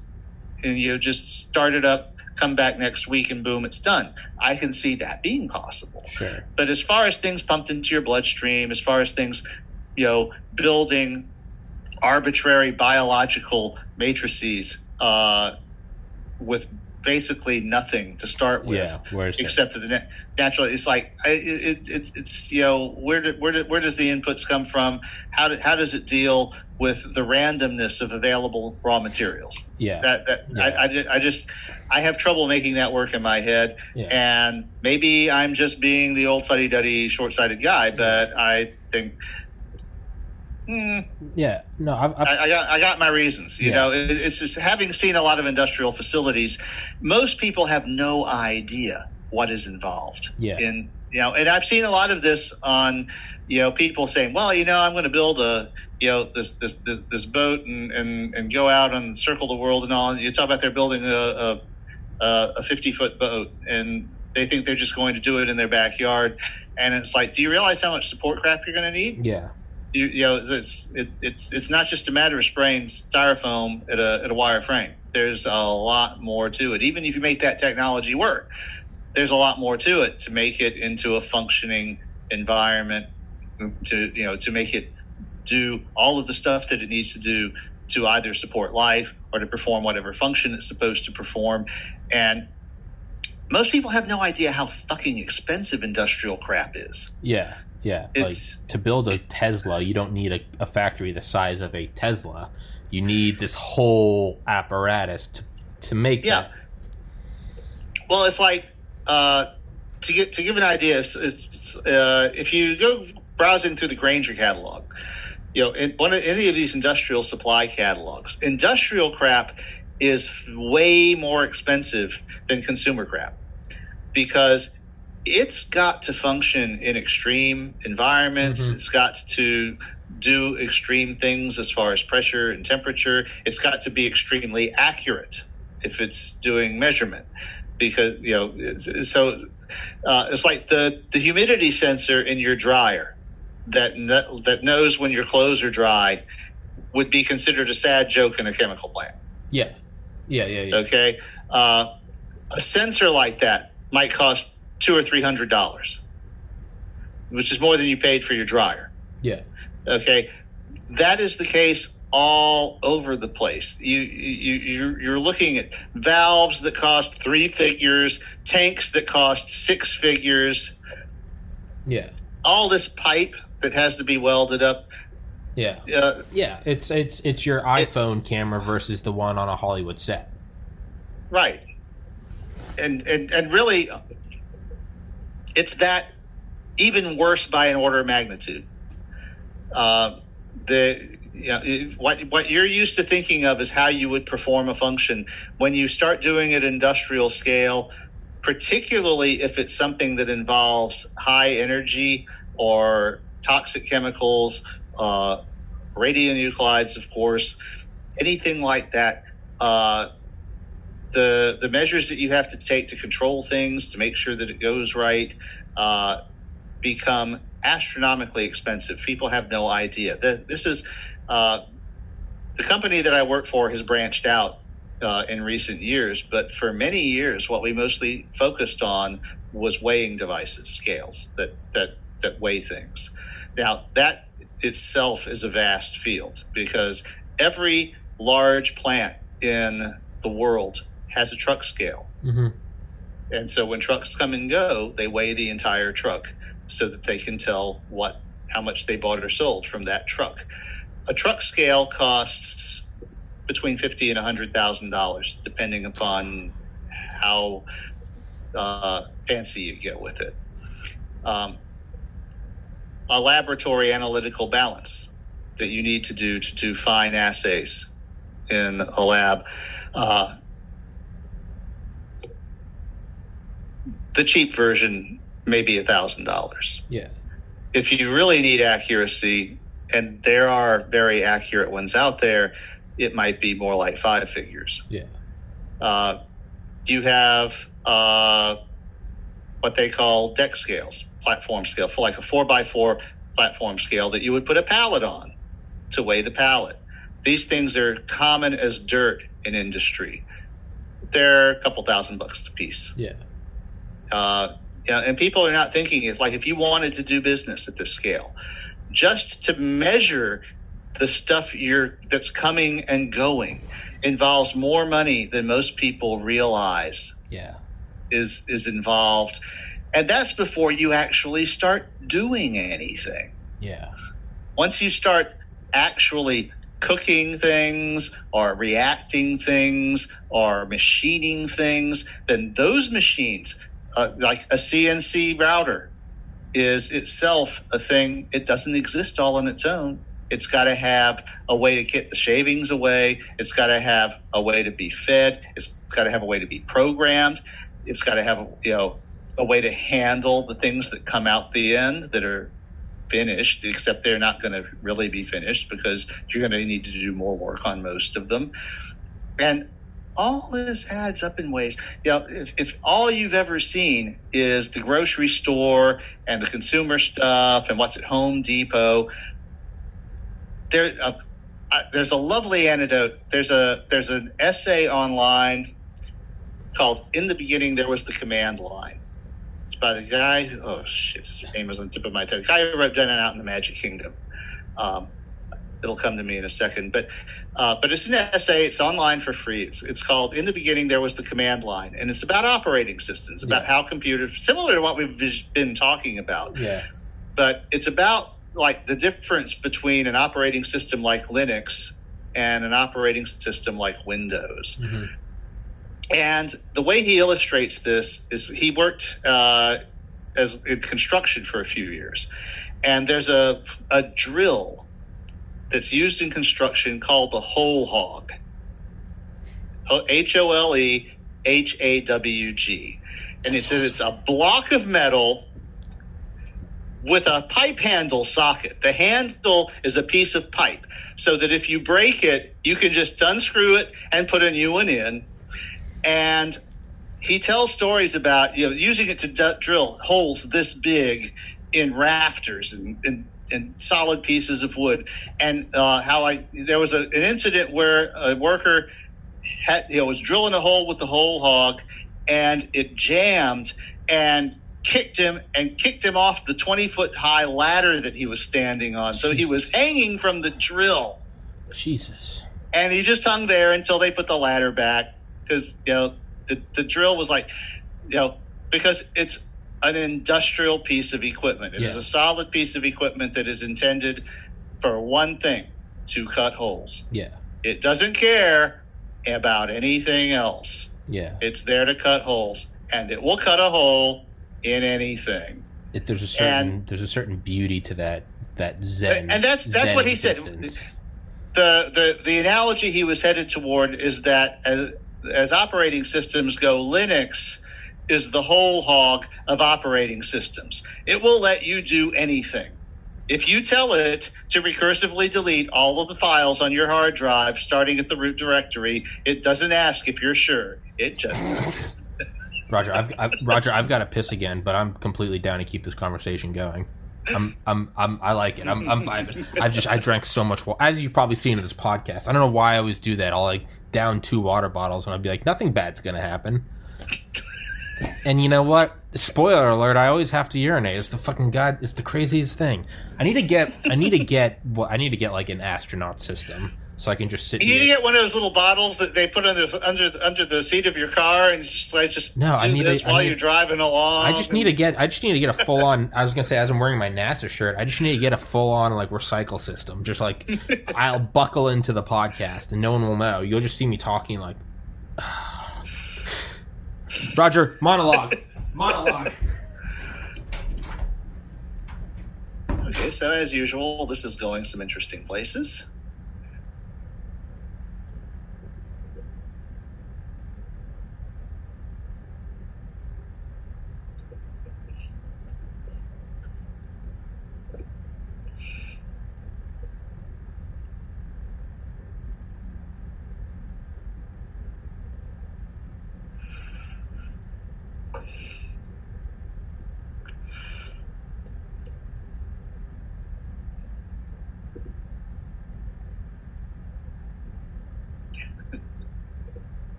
And then it's dark.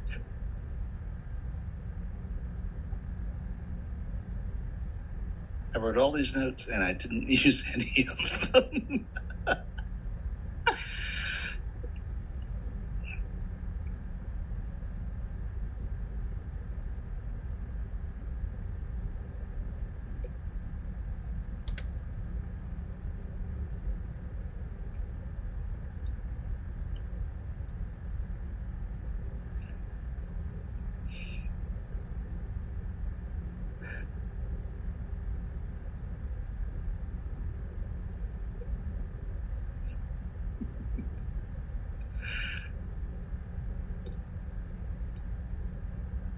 happens every time.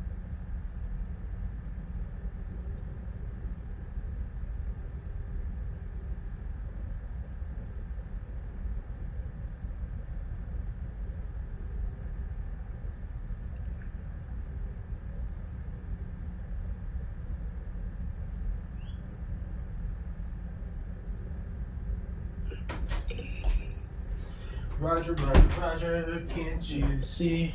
Sometimes your moves just hypnotize. Six forty-two. Let's um, I can go for like another eighteen minutes. I got a, I got an early one tomorrow. What? But Okay. so what we are saying is um, is yeah, that simplicity of doing one thing. I had a guy on here that I've had on before several times, Brad Smith, who uh, was an armored truck driver. Now he works in a paper mill, and he was talking about the machines that never break because the paper mill was built in like 1888 or something. He said they Mhm. have some like World War One presses. He said Yes. they he said they're incredibly dangerous. There's absolutely no safeguards. It's like don't walk near it because if it's doing the thing, it's going to do the thing whether or not you have whether or not you are one piece or two pieces. Like it has no care for your torso. But Been there, done that, Yeah. got the t-shirt. yeah, but he's Uh, like they a- don't ever uh, stop. There's a there's a machine at uh, a sugar refinery in New Orleans, uh, which Wow. is responsible for about ten percent, actually a little more now, I think, of the sugar production in the United States. And uh, on the dock where they unload barges, there is a scale called a bulk weigher, and a conveyor feeds product into a hopper at the top that has a gate that can be closed to to surge. And when that gate is open, it feeds into the scale, which is another hopper with a gate at the bottom. And then, so what it does is it fills the scale until it's at a set point, and it's not real. It doesn't care quite how much it is. It just wants to get the scale nice and full, and it closes the, the surge gate. Conveyor's still going. Conveyor doesn't stop. Then it weighs the sugar that's in the hopper and then opens the gate at the bottom of the hopper and dumps it. Closes the hopper, opens the surge, lather, rinse, repeat. The hopper is about 15 feet square and has a capacity of 40,000 pounds. It cycles every 45 seconds and they weigh about 7 million pounds of sugar a day on it.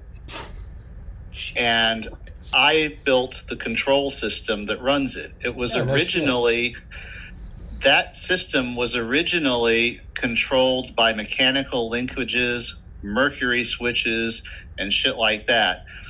The company that I work for hung the scale from modern load cells to make it an electronic scale instead of a lever system. And I designed the computer system, which has been redesigned twice now as the hardware has obsoleted and needed to be replaced. But that is their cash register. They weigh seven million pounds of sugar a day on that thing, and that is how they That's bill. it, yeah. That, that's how they pay for their, their the sugar that they're buying Yeah. from all over the world. And th- so this machine is 30 feet high, Jesus. and it is about 90 years old. You know, Yeah. when when you go back to the original version of it before we retrofitted everything, and and yeah, they're not going to get rid of it. They're, you know, I've got stuff like that. That's one of the more impressive examples. But I mean, I've done a lot of shit like that in my Yeah. career. No, I'm, I'm glad you said that. That rem- that reminded me of um, yeah. There's a press. and I think it's in like Detroit or Chicago. It's a fifty thousand ton press. That's been Yeah, around that sounds since, familiar. I It's been around since before that. World War II, and they've like they revamped it, and it's There are like, two or three of those. Yeah. Uh, the- you know, just like these ginormous presses that, that there's Oh, nothing else like them. No, it's like hundred feet tall. It's insane, but it's Yeah. it's like it is.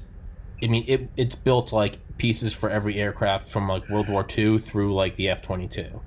Yeah, and all of those all of those old machines have been retrofitted with modern controls, which make Yeah. them far more useful because they're more accurate now, and they can the, they can exert finer control over the pressures and stuff. Yeah, Um, you know, so so it's like you- you've got those, you've got all this this uh, this stuff. The uh, it doesn't go away because it's so frigging expensive. yeah, Uh, this is the thing about the the radio telescope in Arecibo that uh, was, was recently damaged because one of the cables failed in Puerto Rico, and there's nothing else like it in the world. And now, and everyone's grousing about whether they're going to repair. Well, of course, part of the problem is that it's in Puerto Rico, and our president doesn't fucking like Puerto Rico. but this is like one of the most important scientific instruments in the world. Uh, what's going to happen is the only thing close to it is something the Chinese are building. Oh, so we're going to let the Chinese have the only instrument like this in the world because oh, it's been damaged and no one wants to pay to to repair it. And you know, of course, something like that has been upgraded many more. But Yeah. they had this cable that's supposed to be able to take like 1.2 million pounds of tension. Uh, because the way the way it works is a spherical dish uh, in, uh, that was built into a sinkhole, and the actual radio equipment is suspended above it, like Yeah, the yeah, camera, like the camera at an NFL football game. You know, Yeah. it moves back and forth on these cables. One of the cables broke. Dug a trench in the dish. Big problem.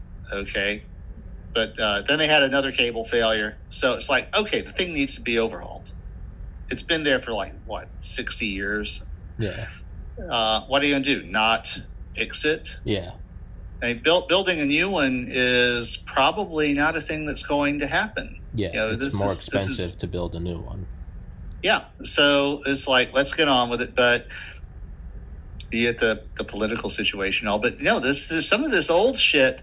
Uh, it was done in a heroic age. I mean, the, you know, we have a machine that we use uh, to test crane scales, and it's about 15 feet tall. Uh, it's got a couple of risers and a, a platform that can move up and down on screws.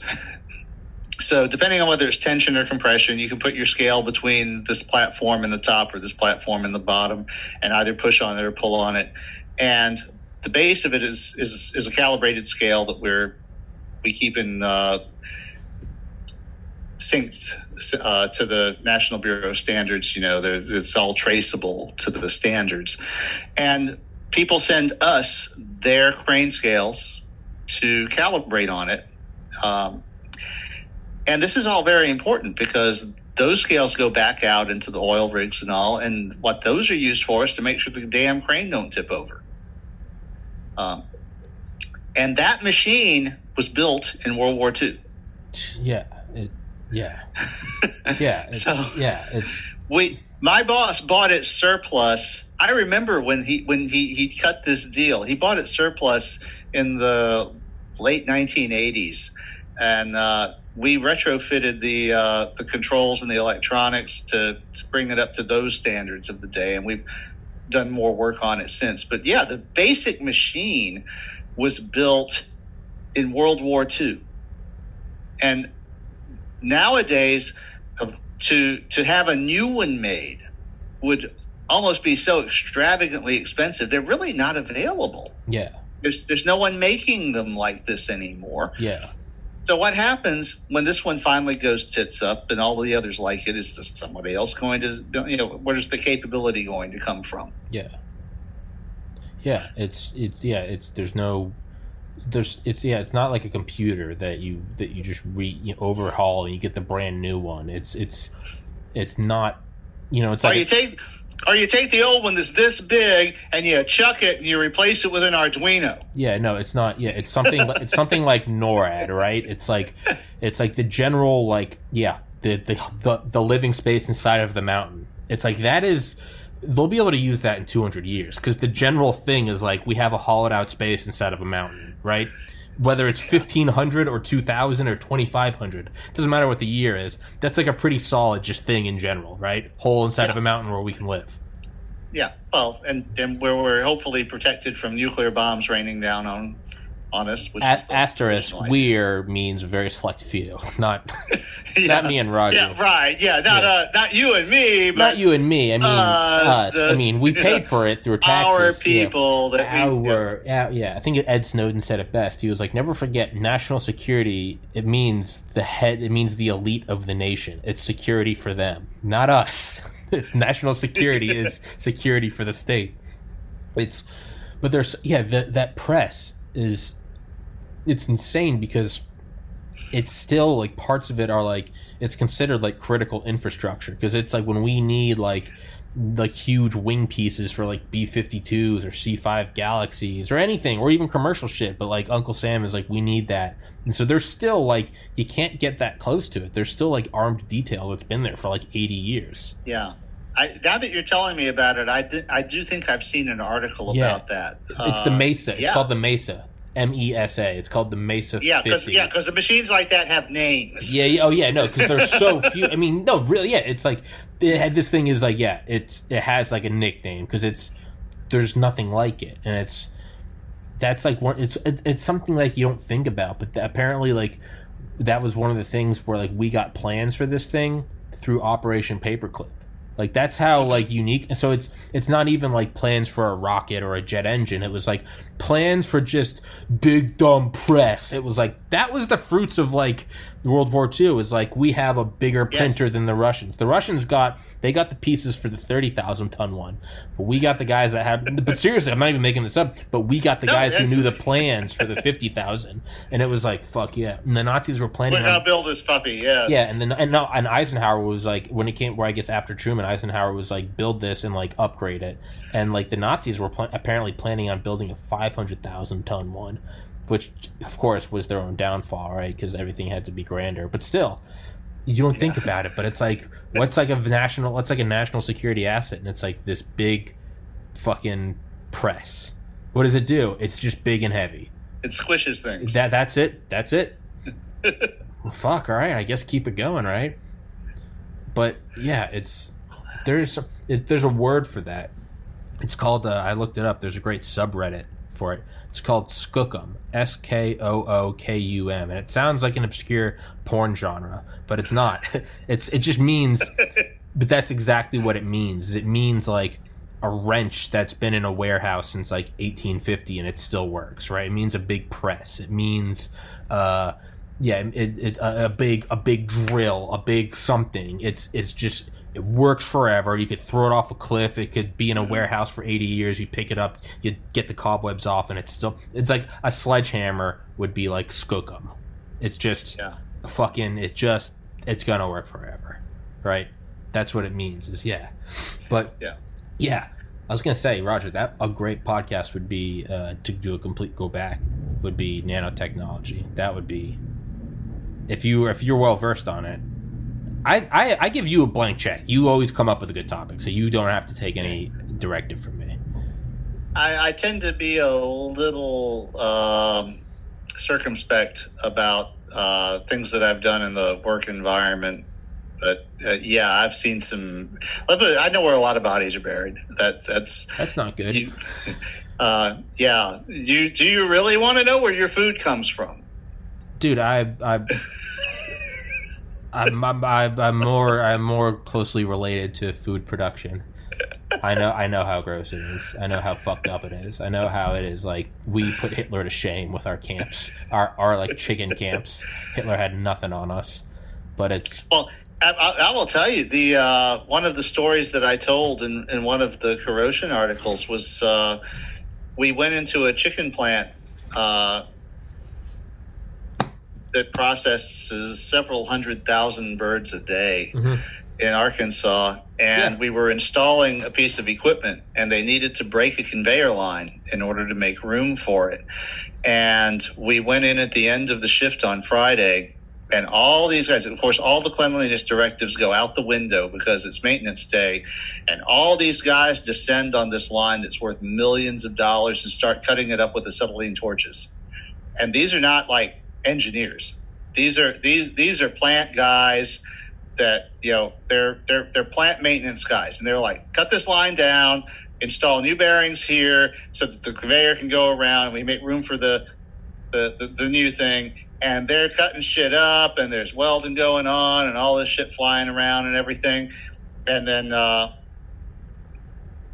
it all has to work 48 hours later, or this plant is losing half a million dollars a day. Yeah, yeah, and you know, it's like, and these guys are getting paid like thirteen dollars an hour. Yeah, yeah. Because because it's the food industry, and they're, they're like, have you read Fast Food Nation? not uh, no, but I probably know everything that it It's has in th- it. that book is I had to read that in college. It's by Eric Schlosser, who wrote a really good book called Command and Control. But his book about fast food nation and all the plants, Jesus, it is ugh, it is it is dark. It is Yeah. fucking dark. Not just for the animals, what happens to like the workers, the undocumented Yeah. people falling in like big blenders and shit. Yeah, that, that that's not even the big. It was like okay, like uh, one of the the stories is like in that chicken plant. Uh, one of the coveted jobs is called live hang. Yeah.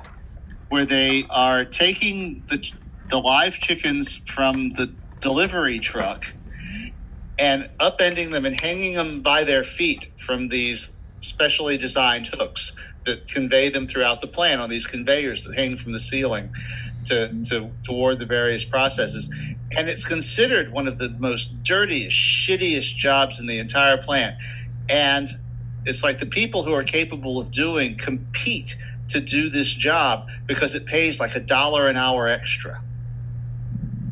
Jesus. And It is, yeah, it's yeah, I mean, it's like I, I wrote a couple of articles for Corrosion uh, called Plant, which was about chemical plants, and Food Plant, which was obviously about food plants. And so the, they were a distillation of my observations about industrial work settings. Um, and uh, yeah, that might be uh, maybe that would be a good topic for next time. I think that I think we found it. I think it's again. You're the only you're the only guest that just gets carte blanche. You just you show up. I don't I don't. No, you're good at it, man. I mean, you're like I mean, I had on Vince Houghton nuking the moon, who I think is a lot like uh, Dan Carlin. You're like them in that I don't even care what you're because I take it as this is just like I this is my weekly like one-on-one like tutor lesson with Roger. I just so happen to be uploading it as a podcast. But you're very good. I mean, in the teacher role, you are very good at it. I don't even care what we're learning about. No, I mean, and I mean that sincerely. Is it is. Yeah. That's why one day when you start your podcast, you're just going to have 50 episodes out of the gate. I'll just send it to you. But it's you're you're a good. You choose something, and I think the caveat is is it's something you're interested in, and it's but you. It's Well, so- and, then, yeah, and the thing is, one of the things that we have in common is that we are interested in just about everything. just curiosity um, in general. Yeah, Yeah, and and and the world is full of wonders. It's full Yeah. of horrors, and Yeah. some of the horrors are wonderful, and vice versa. yeah. I mean, but they're all interesting. It's like as bad as it is, it's all interesting, right? It's fucking whether it's Yeah. a big press or whether it's how to you know industrialize and monetize killing chickens or whether it's nanites or whether it's fucking I don't. It's all. It's all. There are some there are some interesting contrasts. That would be it'll be it'll be a good topic that would make a full podcast to just explore the differences between uh, manufacturing and food production. Because as uh, as a teaser, I'll point out one of the uh, things that I was told. The plant manager of a food processing plant once told me uh, as I was like musing about different things I had done that the difference between manufacturing and food processing is that in manufacturing you take in a bunch of elements that have been manufactured to specification. If if you check them out with your tools and you find that they don't meet the spec you send them back. They, they, they don't meet your process requirements. And you assemble them into a product that you then make sure works and you sell it. In food processing it's the other way around. You take in a bunch of individuals that are variant, that are no two are the same, and you're taking them apart in order to create products that can be sold in different markets and used for different purposes. And you're constantly adjusting because you're not always getting the same input. You don't have that much control over it. Even when you try, there are variances that can't be eliminated because they're living things and so you're constantly jockeying to see what do you have available? What what what does this incoming stream make possible as far as your outgoing products? And so it's a completely different mindset.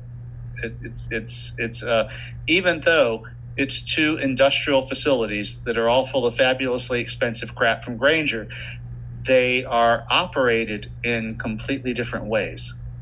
Well, I think we found the topic for the next podcast.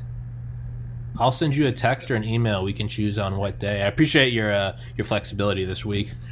Yeah, Um, the, the only the only wrinkle I had to, uh, today was I had the doctor's Yeah, yeah, appointment, yeah. and I wasn't quite sure how that would work Yeah, out. yeah, I got Now, you. normally four o'clock would be a little early for me on a weekday. Yeah. So, uh, yeah. I do like I do like the Sunday slot. I like getting you I like getting you earlier. But I, don't, I also don't want to take your weekend. It's up actually, I don't mind. That that that, yeah. that that would work out fine. I, I I figure you were probably trying to keep fresh for Vincent or something like that, or I've- uh, I'm an idiot and I booked. Normally, I, I go through this. We'll wrap this one up in a second. But I normally, normally it's a 90. I call it the 95 percent ghost rate of, of potential guests just not responding. And of the five that do respond, one says yes. I don't know what happened, but I sent out all these emails, and then without realizing it, it turned into like a 98 percent yes rate. So all of a sudden, you got lucky. yeah, but well, it was lucky. But it was like, oh fuck, I, I have like 15 authors in 16 days or something. So right now I'm in this death spiral. If I wake up and before I'm even out of bed, it's uh, turn on. This is Audible, and it starts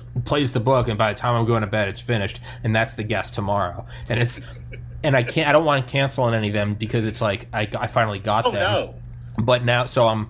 It'll be finished the day before Thanksgiving. I'll be finished with this death spiral of podcasts. But after that, I'm gonna put a limit on two authors a week. It's just like I was. I never expected for them all to say yes. I just I got greedy and they all said yes, and it was like. Damn it! I got lucky. So, and because I'm a cocky, arrogant motherfucker, I'm like I'm not saying no to a single one. So I just bought. I've been just been tearing through like. I mean, I guess I trained for this as a pre med student. I I know the grind. There you go. I'm like Yeah. it's coming No, back. Actually, in. you've been doing well. I mean, Yeah, that's like I've thank been, you. I've been, because you've had some fantastic guests Yeah. the last week or The last week, I've just been I'm just like out. going, where are these people coming from? Yeah, yeah. Well, they all said yes, so now I'm like, fuck. So yeah, so But but yeah, no, I, I actually like the Sunday afternoon slot. That Hell that works out well for me, Hell and uh, that way because that way I'm not juggling work and coming home and trying to get ready and stuff like that, and uh, you know, uh, but uh, so yeah. that's that's Let's- fine. Let's yeah. do it. We'll, then But I think what, we- what did we do? We did like three o'clock.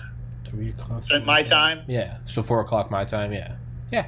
Yeah. Let's do 4 p.m. Yeah. Sunday. Well, I will see you at That- 3 p.m. your time, 4 p.m. my time on Sunday. And uh, until then, Roger Williams, author of my favorite book, Metamorphosis Prime Intellect, which will be in the top comment and in the description. My favorite book. It's a good read. It's a fucking. It's. and I don't need a. it's clearly my favorite book, so I'm not even going to go into it more than that. it's fucking great. Roger, of course, as always, thank you very much. Another interesting episode, and uh, next week we go Sunday. ne- Sunday. We're going into food processing and and plant or. My brain's fried. That's what we're doing Sunday. You know what it is. Ind- industry. Industry and stuff. Stay safe, everybody. Be nice to each other. Try to avoid the oncoming civil war, and uh, try to enjoy Thanksgiving. And God bless America. And blah blah blah blah blah blah. blah. All right, Roger. I'll see you, my man. Peace.